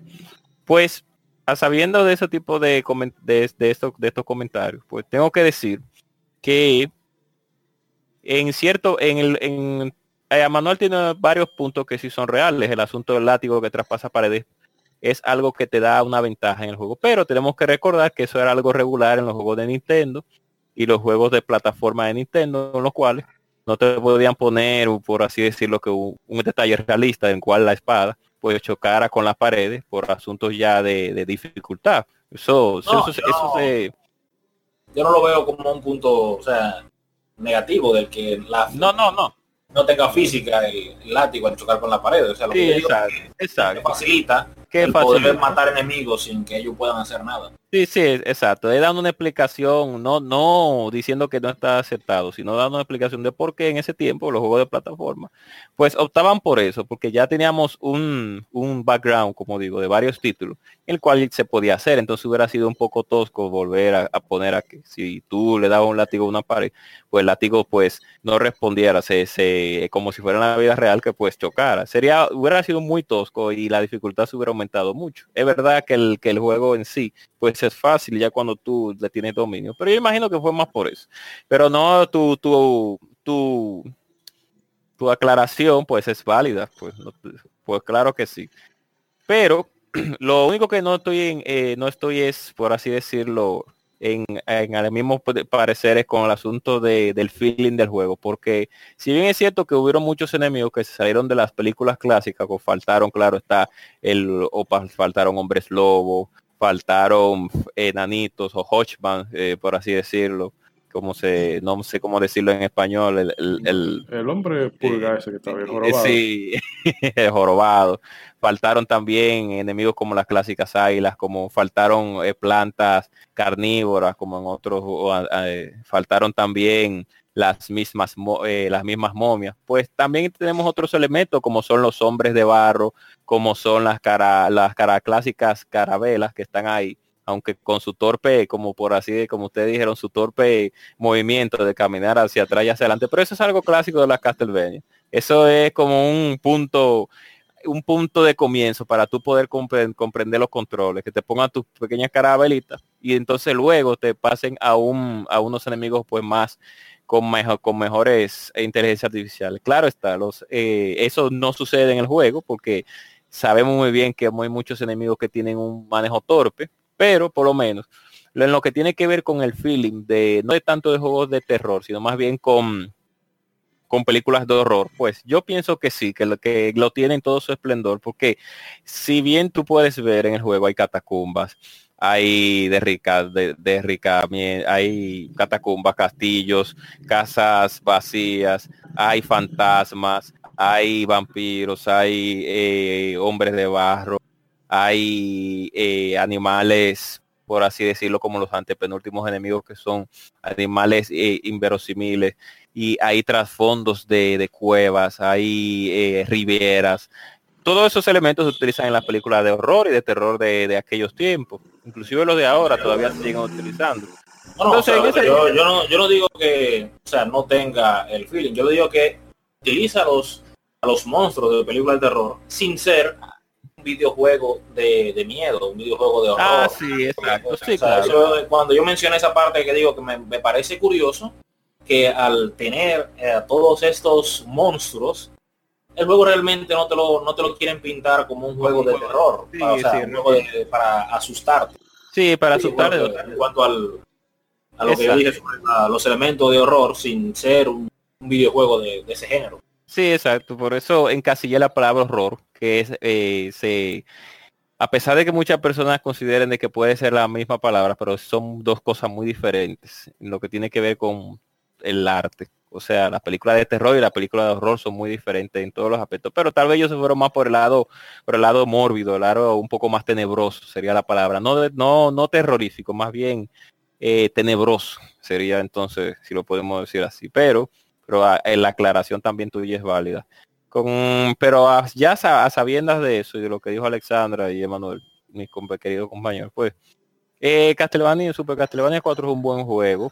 Es verdad que los movimientos de Simón a veces se sienten un poco toscos, es verdad, pero era, era la época, era la época, es, eh, pudo haberse mejorado, pero también hay un background, por así decirlo, de De, de, que, de, y que todos conocemos, lo que hemos ya jugado anteriormente el juego, que el personaje de por sí es tosco, o sea, es rústico la palabra, entonces uno tiene Con, que... Conan el Bárbaro. Sí, sí, uno tiene que, por así decirlo, masterizar al personaje. No, el juego no te va a ayudar, tú lo tienes que, que tú mismo, pues, hacer que el personaje funcione, y eso era muchas cosas que caracterizaban los juegos de antes, que a pesar de que los, person- los personajes tenían muchas debilidades, pues si tú te, enf- si tú te enfrascabas dentro del, del, del personaje y, y entonces jugabas, jugabas, jugabas y perfeccionabas el, el, el con- personaje, eh, eh, discúlpeme por, estoy, estoy balbuceando, pues bien, perfeccionabas al personaje, pues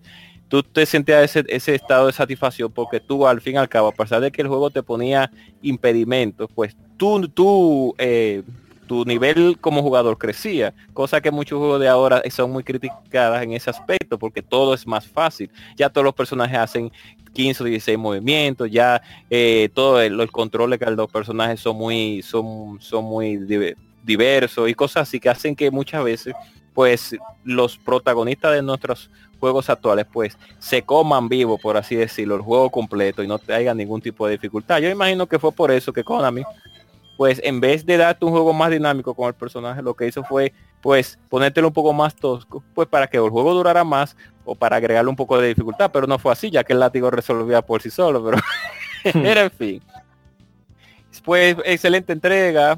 Eh, como dice Ishidori o Moisés, se le puede dar un ocho punto cinco de, a mi parecer, porque eh, a pesar de que el juego no es muy, no tiene muchos elementos coloridos, pues tenemos que entender que se trata sobre una historia, sea real o, o, lo, o, lo, o el lado fantástico que le ponen a, la, a nuestro querido Black Dra- a, eh, Drácula, nuestro querido Drácula, pues sea como sea, pues ese estado en el que se desarrolló el juego, bueno, fue para brindarte una secuela en el cual pues siguiera más o menos los lineamientos de las anteriores. Si las personas que han jugado las anteriores entregas se pues, pueden recordar que también las anteriores no favorecían mucho, no se favorecían mucho con los colores porque querían como ese elemento místico de toda esa magia que entrelaza la, las películas de Bram Stoker y todos los monstruos que se crearon en ese tiempo que ya lamentablemente no hay, como el hombre lobo, la momia, el hombre, el hombre de la Laguna Negra, Frankenstein. Ah, pero mira, y mira qué curiosidad, eh, Manuel, que Frankenstein sí aparece en el juego como un jefe. Eh, yo creo que es el único jefe que conserva ese juego de las otras series originales. Ya después todos los otros son nuevos. Pero hay un enemigo en específico, como son los bailarines, que sí tienen su historia. Eh, lo pueden buscar por Google acerca de la historia, creo, de esos bailarines que aparecen en ese juego. Y del por qué Konami utilizó esas, esas dos personas ahí para hacer un jefe. Pues eh, me explayé demasiado, discúlpenme, nada más que decir. No, no, está bien, está bien. Eh, bueno, yo en mi caso debo decir que lo obvio, que el juego es muy fácil. Eh, solamente cuando tú llegas a los últimos tres niveles es que tú sientes que tiene la dificultad de, de un Castlevania de N E S. O sea, no un Castlevania de N E S, que cuando tú llegas a ese punto tiene la dificultad de N E S, pelado. Eh, sobre todo con, con el boss rush y los jefes, disculpen el tiro, eh, con los jefes que tú no solamente le vas a dar latigazos, sino que tienen un patrón de cuándo tú tienes que darle, cuándo tú tienes que moverte de un sitio. Eh, por ejemplo, a mí eh, la muerte, aunque es fácil cuando tú, fácil entre comillas, porque es una, como se dice, una guerra de atrición, de desgaste. Eh, porque si tú te la vas tú, tú no lo vas a matar. O sea, es calculado. Eh. Cúbrete con el látigo y espera eh, que ella baje y tú le das un par de golpes y vuelve y se repite el proceso otra vez. Pero es decir, que tienen un patrón que no es simplemente darle a la A y no importa, eh, o al B en este caso, dale al B y no importa si te va bajando vida porque al final de cuentas tú lo vas a, tú lo vas a matar primero que el látigo. Eh, pero ya eso, lo, eso está más que sabido del tema de la dificultad. También eh, encuentro que el juego te ayuda con muchos saltos. Hay sitios, sobre todo en el mundo de la, de la, donde están las cataratas, hay un salto que parece que tú no lo vas a hacer y tú saltas y tú sientes como el, el juego se mueve para que tú caigas ahí. Que eso ya me pareció como un poquito, un poquito exagerado en ese tenor. Pero sobre un punto que decía Alexandra, eh, de que el personaje en sí no evoluciona. Y yo entiendo que, que no hace, no hace falta en ese tipo de juego, porque lo que se trata es de que eh, tú con tu habilidad domines el juego. O sea, el juego te pone una serie de reglas, limitantes o no, y a, par- y a partir de ahí tú tratas de entenderlo y la gratificación que tú sacas es de, de eso, de wow. Eh, yo no podía terminar este nivel donde las plataformas se van moviendo o eh, pude ganarle por fin a la, a la sierra eléctrica, bueno, no sierra eléctrica, a la sierra que viene subiendo detrás de mí. Es decir, eh, la, la satisfacción se deriva de ahí, de, de, de superar un reto, a pesar de que muchas veces el mismo juego te la pone en contra. Y en general, yo, o sea, sigue siendo uno de los grandes juegos para mí. Quizá en esta vuelta eh, hubo un punto que yo dije, bueno, me sigue, todavía este juego me sigue gustando cuando entré al castillo, porque no sé, me encontré como que el diseño de nivel ahí un poquito flojo en comparación a lo que vino antes y afortunadamente lo que venía después, porque ya cuando yo entré a la... a la biblioteca, a la tesorería, a, a la cámara de tortura, ya eran como niveles más dinámicos. Y yo dije, ah, ok, ahora sí la cosa está, está bien. Eh, eh, bueno, me estoy como enredando demasiado, pero el caso es que eh, es un juego que para mí sigue superando la prueba del tiempo. Mm, tenemos casos, qué sé yo, como juegos como Altered Beast, Seriancer, que usted sabe que ponerse con Altered Beast claro. A esta altura de la sí. vida está, está, está difícil, está fuerte. Está... Pero sí. Este sí lo sigue. Eh, eh, bueno, como lo mismo eh, lo hemos se ha atestiguado aquí, que a pesar de de la falta de comodidad, en una persona lo puede, que no lo haya jugado nunca lo puede agarrar y pasarlo sin mayores dificultades. Y el tema de la memorización yo no, no lo veo mal, eh, no deja de ser injusto, pero no veo mal eso de que, bueno, tú tengas que aplicar por una parte la habilidad y por otra parte hacer memorización, porque por ejemplo con Gradius pasa lo mismo. Gradius muchas veces consiste en tú saber por dónde te va a aparecer la línea de enemigos para tú matarlo uno, uno, del otro, uno atrás del otro y quedarte con el power up. Y mmm, se puede... De hecho, tú ves eso, esa gente que juega los bullet hell eh, que se desplazan como, qué sé yo, como si estuvieran caminando por el frente de, de su casa, con todo que sí. La pantalla está llena de tiros. Máquinas pero andantes. Es, pero es básicamente por eso, porque ellos han aprendido eh, dónde está el peligro. Pero eh, el ánimo de esto tampoco es generar discusión ni nada del estilo, porque total, es un videojuego y lo interesante es que hayan diferentes perspectivas, porque qué sé yo, o sea, si todo el mundo pensara igual y valorar, valorara las cosas igual, no, no sería, el mundo sería aburrido. Y realmente no todos estamos de acuerdo en que con sus luces y sus sombras es un, es un buen juego. No sé si alguien tiene alguna cosilla más que apuntar antes de, de cerrar. Eh, bueno, denme un momentito para leer un par de comentarios. Eh, si quieren pueden... Bueno, tengo aquí a Joan Rodríguez, nuestro amigo Sol Patkai, eh, John Patkai, mejor dicho. Eh, que dice que es uno de los uno de los mejores de, de todos los tiempos y que escucha la música por lo menos cuatro veces a la semana, incluyendo la de Demon Crest, que ese es otro que vamos a tener que traer por aquí un día de esto. Edgar Calderón nos dice: una joya, uno de mi lista de títulos que más disfruté. También tenemos por aquí, disculpen que haga todo esto en tiempo real, Eh, la gente de Castlevania. Tengo que dar unos agradecimientos antes de terminar el podcast. No me, no me hagan que me vaya sin decirlo. Filiberto Raymond García dice: juegazo, de las mejores de toda la saga, junto con Symphony of the Night. Eh, bueno, esos son todos los comentarios que nos han ido dejando por aquí. Eh, oh, no, espera, queda uno más. Queda uno más, uno más, uno más. De nuestro amigo y hermano Emmanuel Grullón Euclides, como lo conocerán a lo de la época de Bisutel. Sí. Sí, eso le, vamos a tener que volver. O sea, ese tema de los clubes de Nintendo, vamos a ver, vamos a ver cómo lo hacemos en una charla libre de esto. Y bueno, nos dice Emmanuel Euclides Grullón: muy bueno, pero esa fue mi primera decepción de un juego que esperaba mucho y resultó ser excelente, pero extremadamente fácil. La música es triple A, el gameplay igual, el control por lo, eh, lo mismo. La dificultad decepcionante. Bueno, eso yo creo que todos estaremos más o menos de acuerdo. Eh, y ahora sí, si tienen algunas conclusiones que dar.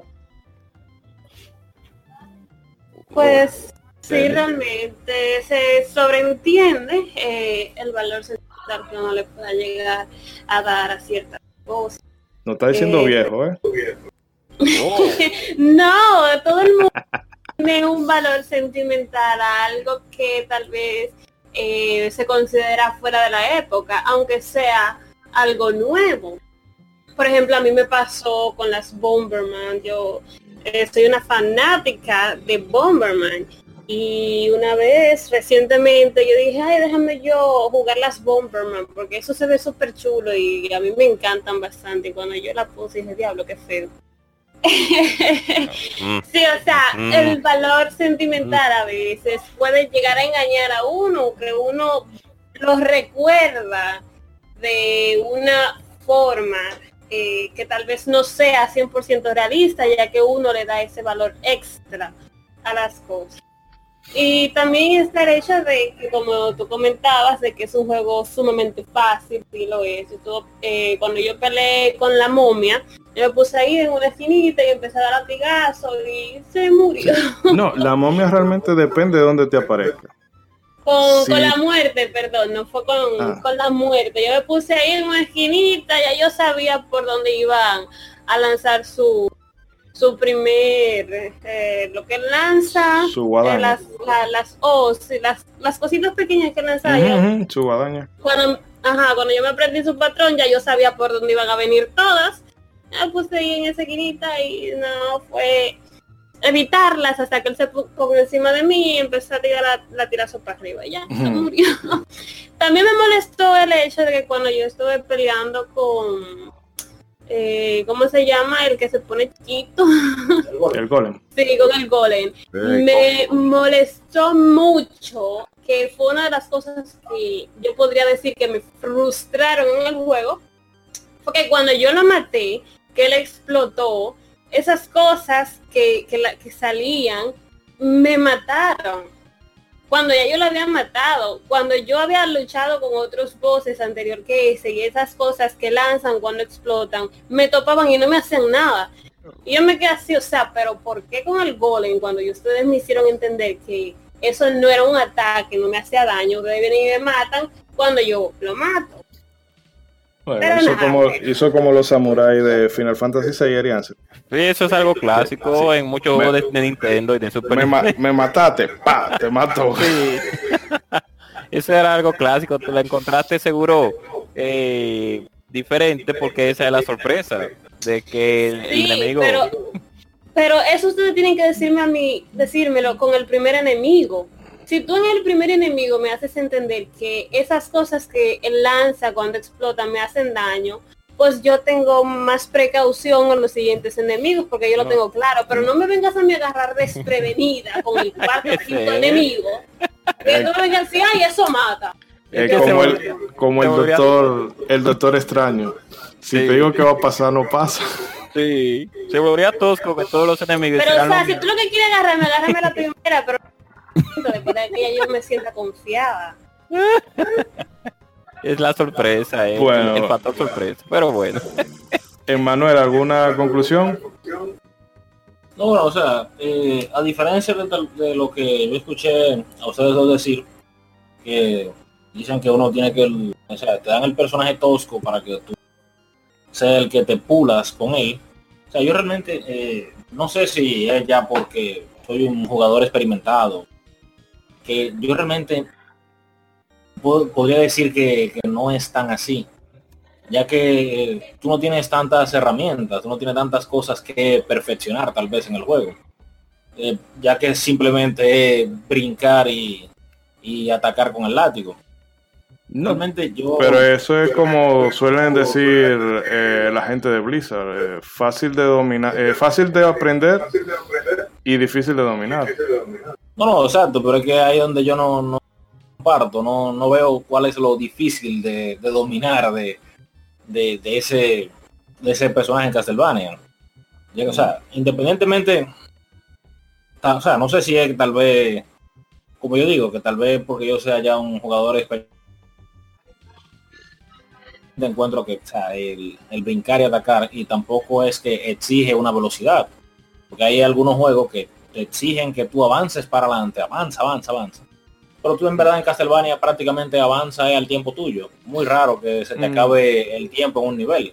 O sea, que no requiere de que tú tengas que ir, eh, o sea, de que tú tengas una gran habilidad para tú eh, brincar tal vez y, y atacar. O sea, yo me encuentro que realmente el juego, eh, o sea, me lo encontré tal vez más fácil por eso, ya que no, no le veo ese tan...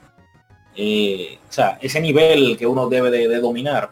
Porque te digo, yo soy jugador de, de de Smash Bros. Y Smash Bros, en verdad, o sea, a mí me gusta más lo que sería tal vez eh, Melee que la, la Ultimate. Porque en Melee hay más cosas que yo tengo que, que perfeccionar. Hay más cosas que yo tengo que mejorar. Yo tengo que aprender a hacer eh, a hacerle cancel. Tengo que aprender a hacer tech. Tengo que aprender a... hacer el dash dance, tengo que aprender a hacer way dash, eh, air cancel, todo ese tipo de cosas que mm. fueron removidas tal vez para la, la versión Ultimate. Y al yo no tener tantas cosas que que perfeccionar, yo me lo encuentro ya realmente un poco más eh, más vacío, un poco más, ya cuando uno llega, por así decirlo, a un tope, a un techo. O sea, si el techo está más alto, más uno tiene que, que, que desarrollar, pero si el techo está como más bajito, yo me lo encuentro como muy, me lo encuentro un poco flojo. No sé si tal vez por la limitación de la época, al no poder agregarle que el personaje vaya mejorando ciertas cosas, para que así haya más cosas que dominar. O sea, por ejemplo, no, Día día. Tal vez, tal vez por la, la, la, la costumbre de, de, de otro, otro juego que me llegan a ese tipo de comparaciones. No, pero que te digo en ese, en ese sentido, que yo no lo digo tanto por el tema de, de que sea difícil de dominar, sino que el juego te da una serie de reglas y tú no vas, eh, no hay un sistema de progresión, digamos un, un skill grid o un árbol de habilidades, sino que, bueno, me mató una púa, pues yo sé que debo de tomarle el timing para cuando la púa vaya cayendo, o si van bajando una guillotina, bueno, pues yo sé que o le salto por arriba o me voy agachando, sino que a eso me refiero, que el juego te da una serie de reglas, simple o no, pero que no, o sea, la no, habilidad, no, la, la, la progres- eh, o sea, el, qué tanto tú puedes progresar va a depender de qué tanto tú comprendas las reglas del juego, más que si el personaje tuviera un, qué sé yo, un más diez de resistencia contra púa o más diez cuando de, de ataque y cosas por el estilo. A eso me, me refiero. No, no, o sea, no, no, no me refiero a eso. Lo que, o sea, lo que pasa es eso, tal cual. No es que requiere y que, que yo perfeccione al, eh, mis habilidades con el personaje. Es sino que si ya yo vi que la púa cae a cierta velocidad, ya nada más sería en el otro. Eh, mm. Pararme, un ejemplo, o pararme antes de la púa, dejar que caigan y luego avanzar, o avanzar rápido sin detenerme. O sea, que realmente no es que eh, no es que hay un, un asunto de, de, de skill base, no es que una falta de habilidad en ninguna de, la, de las cosas que te pone el juego. Mm. Realmente, o sea, no, no, es, no es queriendo decir eso. No, yo que, te entiendo.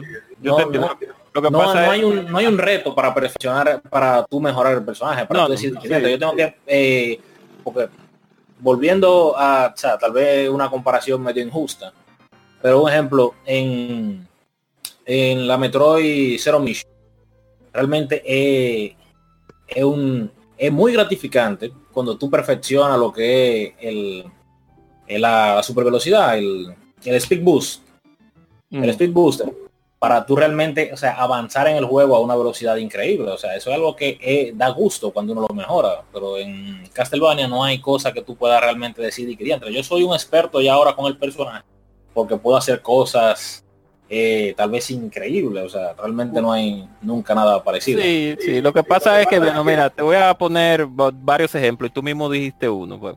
Tú mismo dijiste uno, mira, lo que pasa es que el, es más ya por el asunto del... de la cultura de, de esos tiempos. O sea, antes en los juegos de Nintendo, pues a muchos personajes, pues no, saliéndonos ya de un poco de lo que tú dijiste, pero te voy a como quiera poner ejemplo, pues a pesar de que el personaje sea fácil de dominar en cierto punto y a pesar de que el personaje sea tosco, bueno, es más por la cultura que se tiene en esos tiempos de que hacer que el personaje no tuviera muchas habilidades, porque así el, el desarrollador pensaba que el juego iba a volverse más fácil, cosa que no pasó en este juego, porque lógicamente el personaje pues ya resuelve de por sí. Pero es el, el en tu caso, un ejemplo, como tú dices, o sea, si yo te pongo las series de Mega Man regulares y luego te pongo Mega Man X con las botas, tú vas a ver una diferencia del cielo a la tierra, porque tú vas a tener más habilidad, tú ves, para controlar a Mega Man. Mega Man puede hacer dash, puede escalar por las paredes, cosa que en Mega Man regular no lo hace. Inclusive, eh, si tú jugaste Super Metroid tres en Super Nintendo y luego te vas a las Metroid, a la Metroid uno de Nintendo, tú vas a sentirte igual. ¿Por qué? Porque el juego estaba, el juego estaba diseñado para ese tipo de, de para en, eh, ese tipo de, como así decirlo, momento. Jugabilidad. La palabra jugabilidad, la jugabilidad era, era para ese tipo de momento. O sea, el decir eh, Castlevania, Super Castlevania cuatro está desarrollado muy a la antigua, o sea, muy a las versiones anteriores.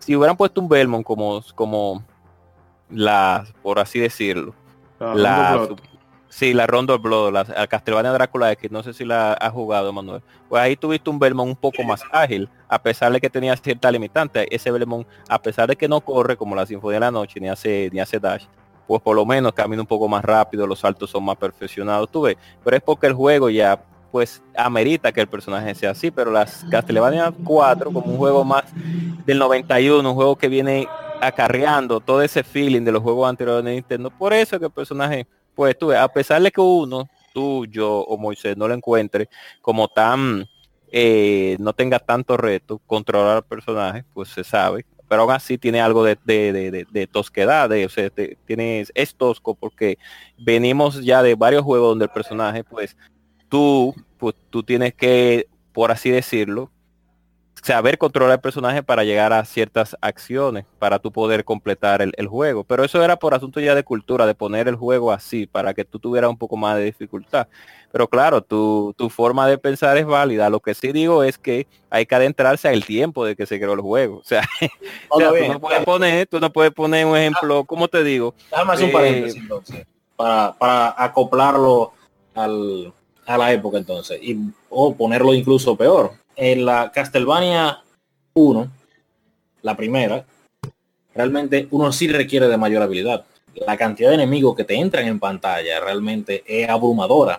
Tú tienes ahí que eh, saltar, atacar, saltar, atacar, saltar, atacar y no y realmente no eh, no dejar puntos ciegos, porque realmente eh, la cantidad de enemigos que entran es mayor. Ahí realmente tú sí requieres de perfeccionarte como, como jugador.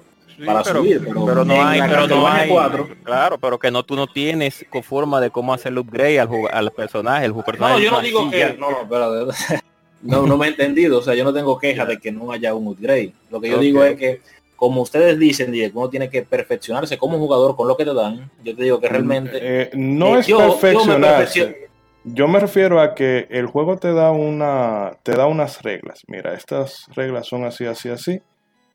Y tú avanzas con ella, porque estamos en algo estamos de acuerdo, o sea, el juego es súper fácil, eso no, no entra en discusión. Lo que hablaba por el, eh, por el tema que decía que decía eh, Sentinela, de que el eh, no hay, o sea, tú empiezas con el, el personaje tal cual, y yo me refiero a eso, a que no hay una satisfacción de, por ejemplo, conseguir el Mega Booster o eh, el Hadouken, que verdad que eso rompe madre en una Mega Man X, pero aquí no, no se trata de, de eso. Es un juego, si se quiere, hasta simplón, de tú vas a empezar aquí y termina aquí. Y la satisfacción tú la vas a derivar de un conjunto de, de, de la suma de las partes, del todo, más que de la suma de las partes. Y no es tanto el... Eh, no es demandante porque hay un equilibrio, ¿verdad? Un juego que es accesible, una ambientación que está chula, una música que parte madre, y de ahí es que se te va a derivar la, la satisfacción, porque dificultad, como ya incluso lo han dicho en los comentarios, no hay, no hay ninguna. Lo que yo me refiero es eso, de que el juego te da una regla y hay que avanzar con esas reglas. Lo mismo que, por ejemplo, yo he escuchado gente que se queja de que, ah, bueno, pero que los open world no son como Breath of the Wild. Bueno, sí, pero es que si God of War te da, te dice, mira, tú vas a avanzar de manera segmentada y vas a, a desbloquear ciertas habilidades eh, conforme avance, pues ya, esas son las reglas de ese juego. El otro puede hacer las reglas que quiera, pero aquí son esas. Y es a lo que no, yo, yo, yo, no, yo no yo no estoy pidiendo que cambien las reglas, o sea, tal vez que no, no me han entendido el comentario al cien por ciento. Yo no estoy pidiendo que el juego tenga mayor... No, yo te eh, entiendo, que el juego como jugador... Yo digo que el juego como es como jugador no te exige mucho, y en eso estamos ya de acuerdo, que el juego no te exige no, exacto, mucho. Exacto, o sea, porque yo no tengo inconveniente, o sea, con las reglas que tiene el juego. Ahora, si realmente lo hubieran basado en que sí requiere de mayor habilidad, ahí para jugador, o sea, como ustedes llegaron a mencionar en un principio, que por eso yo dije, bueno, realmente eh, yo perfeccioné el, el personaje en el primer stage. O sea, ya yo todo lo que tenía que saber de, de, de él, de la mecánica y de todo, en el primer stage ya yo lo dominaba. O sea, yo mm. por eso es que digo que tal vez no, mm, no es como ustedes estaban diciendo, de que requiere de... de que uno como jugador sea el que perfeccione a Simon, en vez de que Simon no, crezca, no. crezca es que ese, en el juego como... Es que ese, o sea, nunca fue, que... ese nunca fue ese nunca fue mi punto. No, mi punto se refería, que... se refería a que no hay una progresión de personaje, porque la progresión la tienes que generar tú como jugador. A eso me refería, porque estamos, o sea, estamos, estamos de acuerdo. Eh, o sea, ahí no hay discusión. El, el juego no... Tú no tienes que tener, qué sé yo, no te exige lo que te exige un Ghost and Goblin, por ejemplo. O sea, pero, pero la progresión que tú debes alcanzar en el juego, tú lo alcanzas en el primer stage. Pero pasa con Mario. Que tú puedes sí, pero te digo, pasa con Mario uno. El látigo y saber que los eh, eh, eh, pero saber el timing en el que sale el látigo para tú poder atacar a los enemigos. Sí, entendí, sí pero pero eso pasa en Mario uno. Uno puede llegar Deja. a dominar eh, como personaje. No, ya pero te digo, pero déjame hacer ese apunte ahí. En Mario uno, tú empiezas, tú sabes que coge hongo, te pone grande, salta sobre el Goomba, salta sobre el pato, tiene una florcita. En menos de treinta segundos el juego te, te ha dicho lo que tú necesitas saber para llegar al nivel ocho. Y eso, es, o sea, no se trata de que si te tome más o si te tome menos, se trata de, son mis reglas, avanza con ellas. Eso es, ese es eh, todo el punto. Pero... Eh, bueno, vamos a que no se alargue mucho el, sí. las conclusiones y vamos a darle no, paso. Yo entendí, no, yo a, entendí a el, el punto de Manuel. Yo entendí. No, no, es que lo entendé, se entiende la yo perfección. Yo entendí el punto de él. Lo que yo pasa es que Alejandra dijo algo y luego Manuel sal, eh, dijo otra cosa que, que puede ser que yo lo haya entendido de otra manera. Porque es verdad, tú desde que manejas el personaje desde el primer stage, tú pues logras pues logras eh, perfeccionarlo hacia, hasta cierto punto, claro está, porque eso es lo que te ofrece el personaje desde un principio, no te van dando aditamientos. Yo lo digo más porque en ese tiempo pues te ponían muchos personajes verdad toscos, que aunque tal vez ese no sea el caso de ese Simón, pues hay otros Trébol y hay otros Simones que sí eran un poquito más dificultosos, sí, más Belmont, que era más difícil, no más difícil, más bien el juego te ponte el te te ponía, como dice eh, Manuel, a que tú tenías que perfeccionar más el personaje. Tal vez Manuel no lo sintió así, igual usted y yo, pero Alessandra parece que sintió que el personaje estaba muy difícil, estaba medio difícil. Pero yo pero entendí bueno, el concepto, yo lo entendí, está bien. Vamos a, a no alargar el, el debate porque está bueno, pero hay sí. que... está cayendo la noche. Eh, vamos a hacer un último corte y ya venimos... con la despedida del podcast. No se muevan.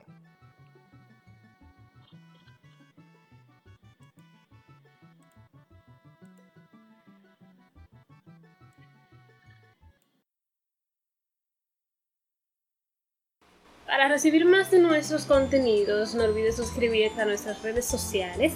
Búscanos como Modo siete Podcast en Facebook e Instagram y como Modo siete Pod en Twitter. Modo siete Podcast. Síguenos.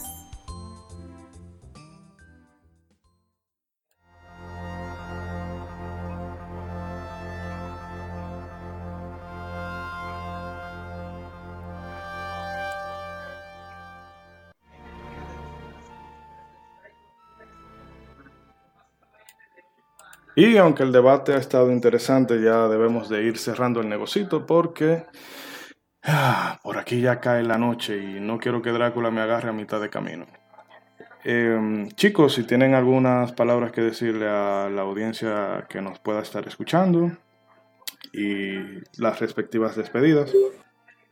Sí, yo quiero mandarle muchos saludos y besos a toda la comunidad que ha sacado de su tiempo y nos lo ha dedicado al podcast. Y definitivamente los invito a jugarse el juego y que también tengan la oportunidad de dejarnos en los comentarios eh, su experiencia y lo que les pareció el mismo.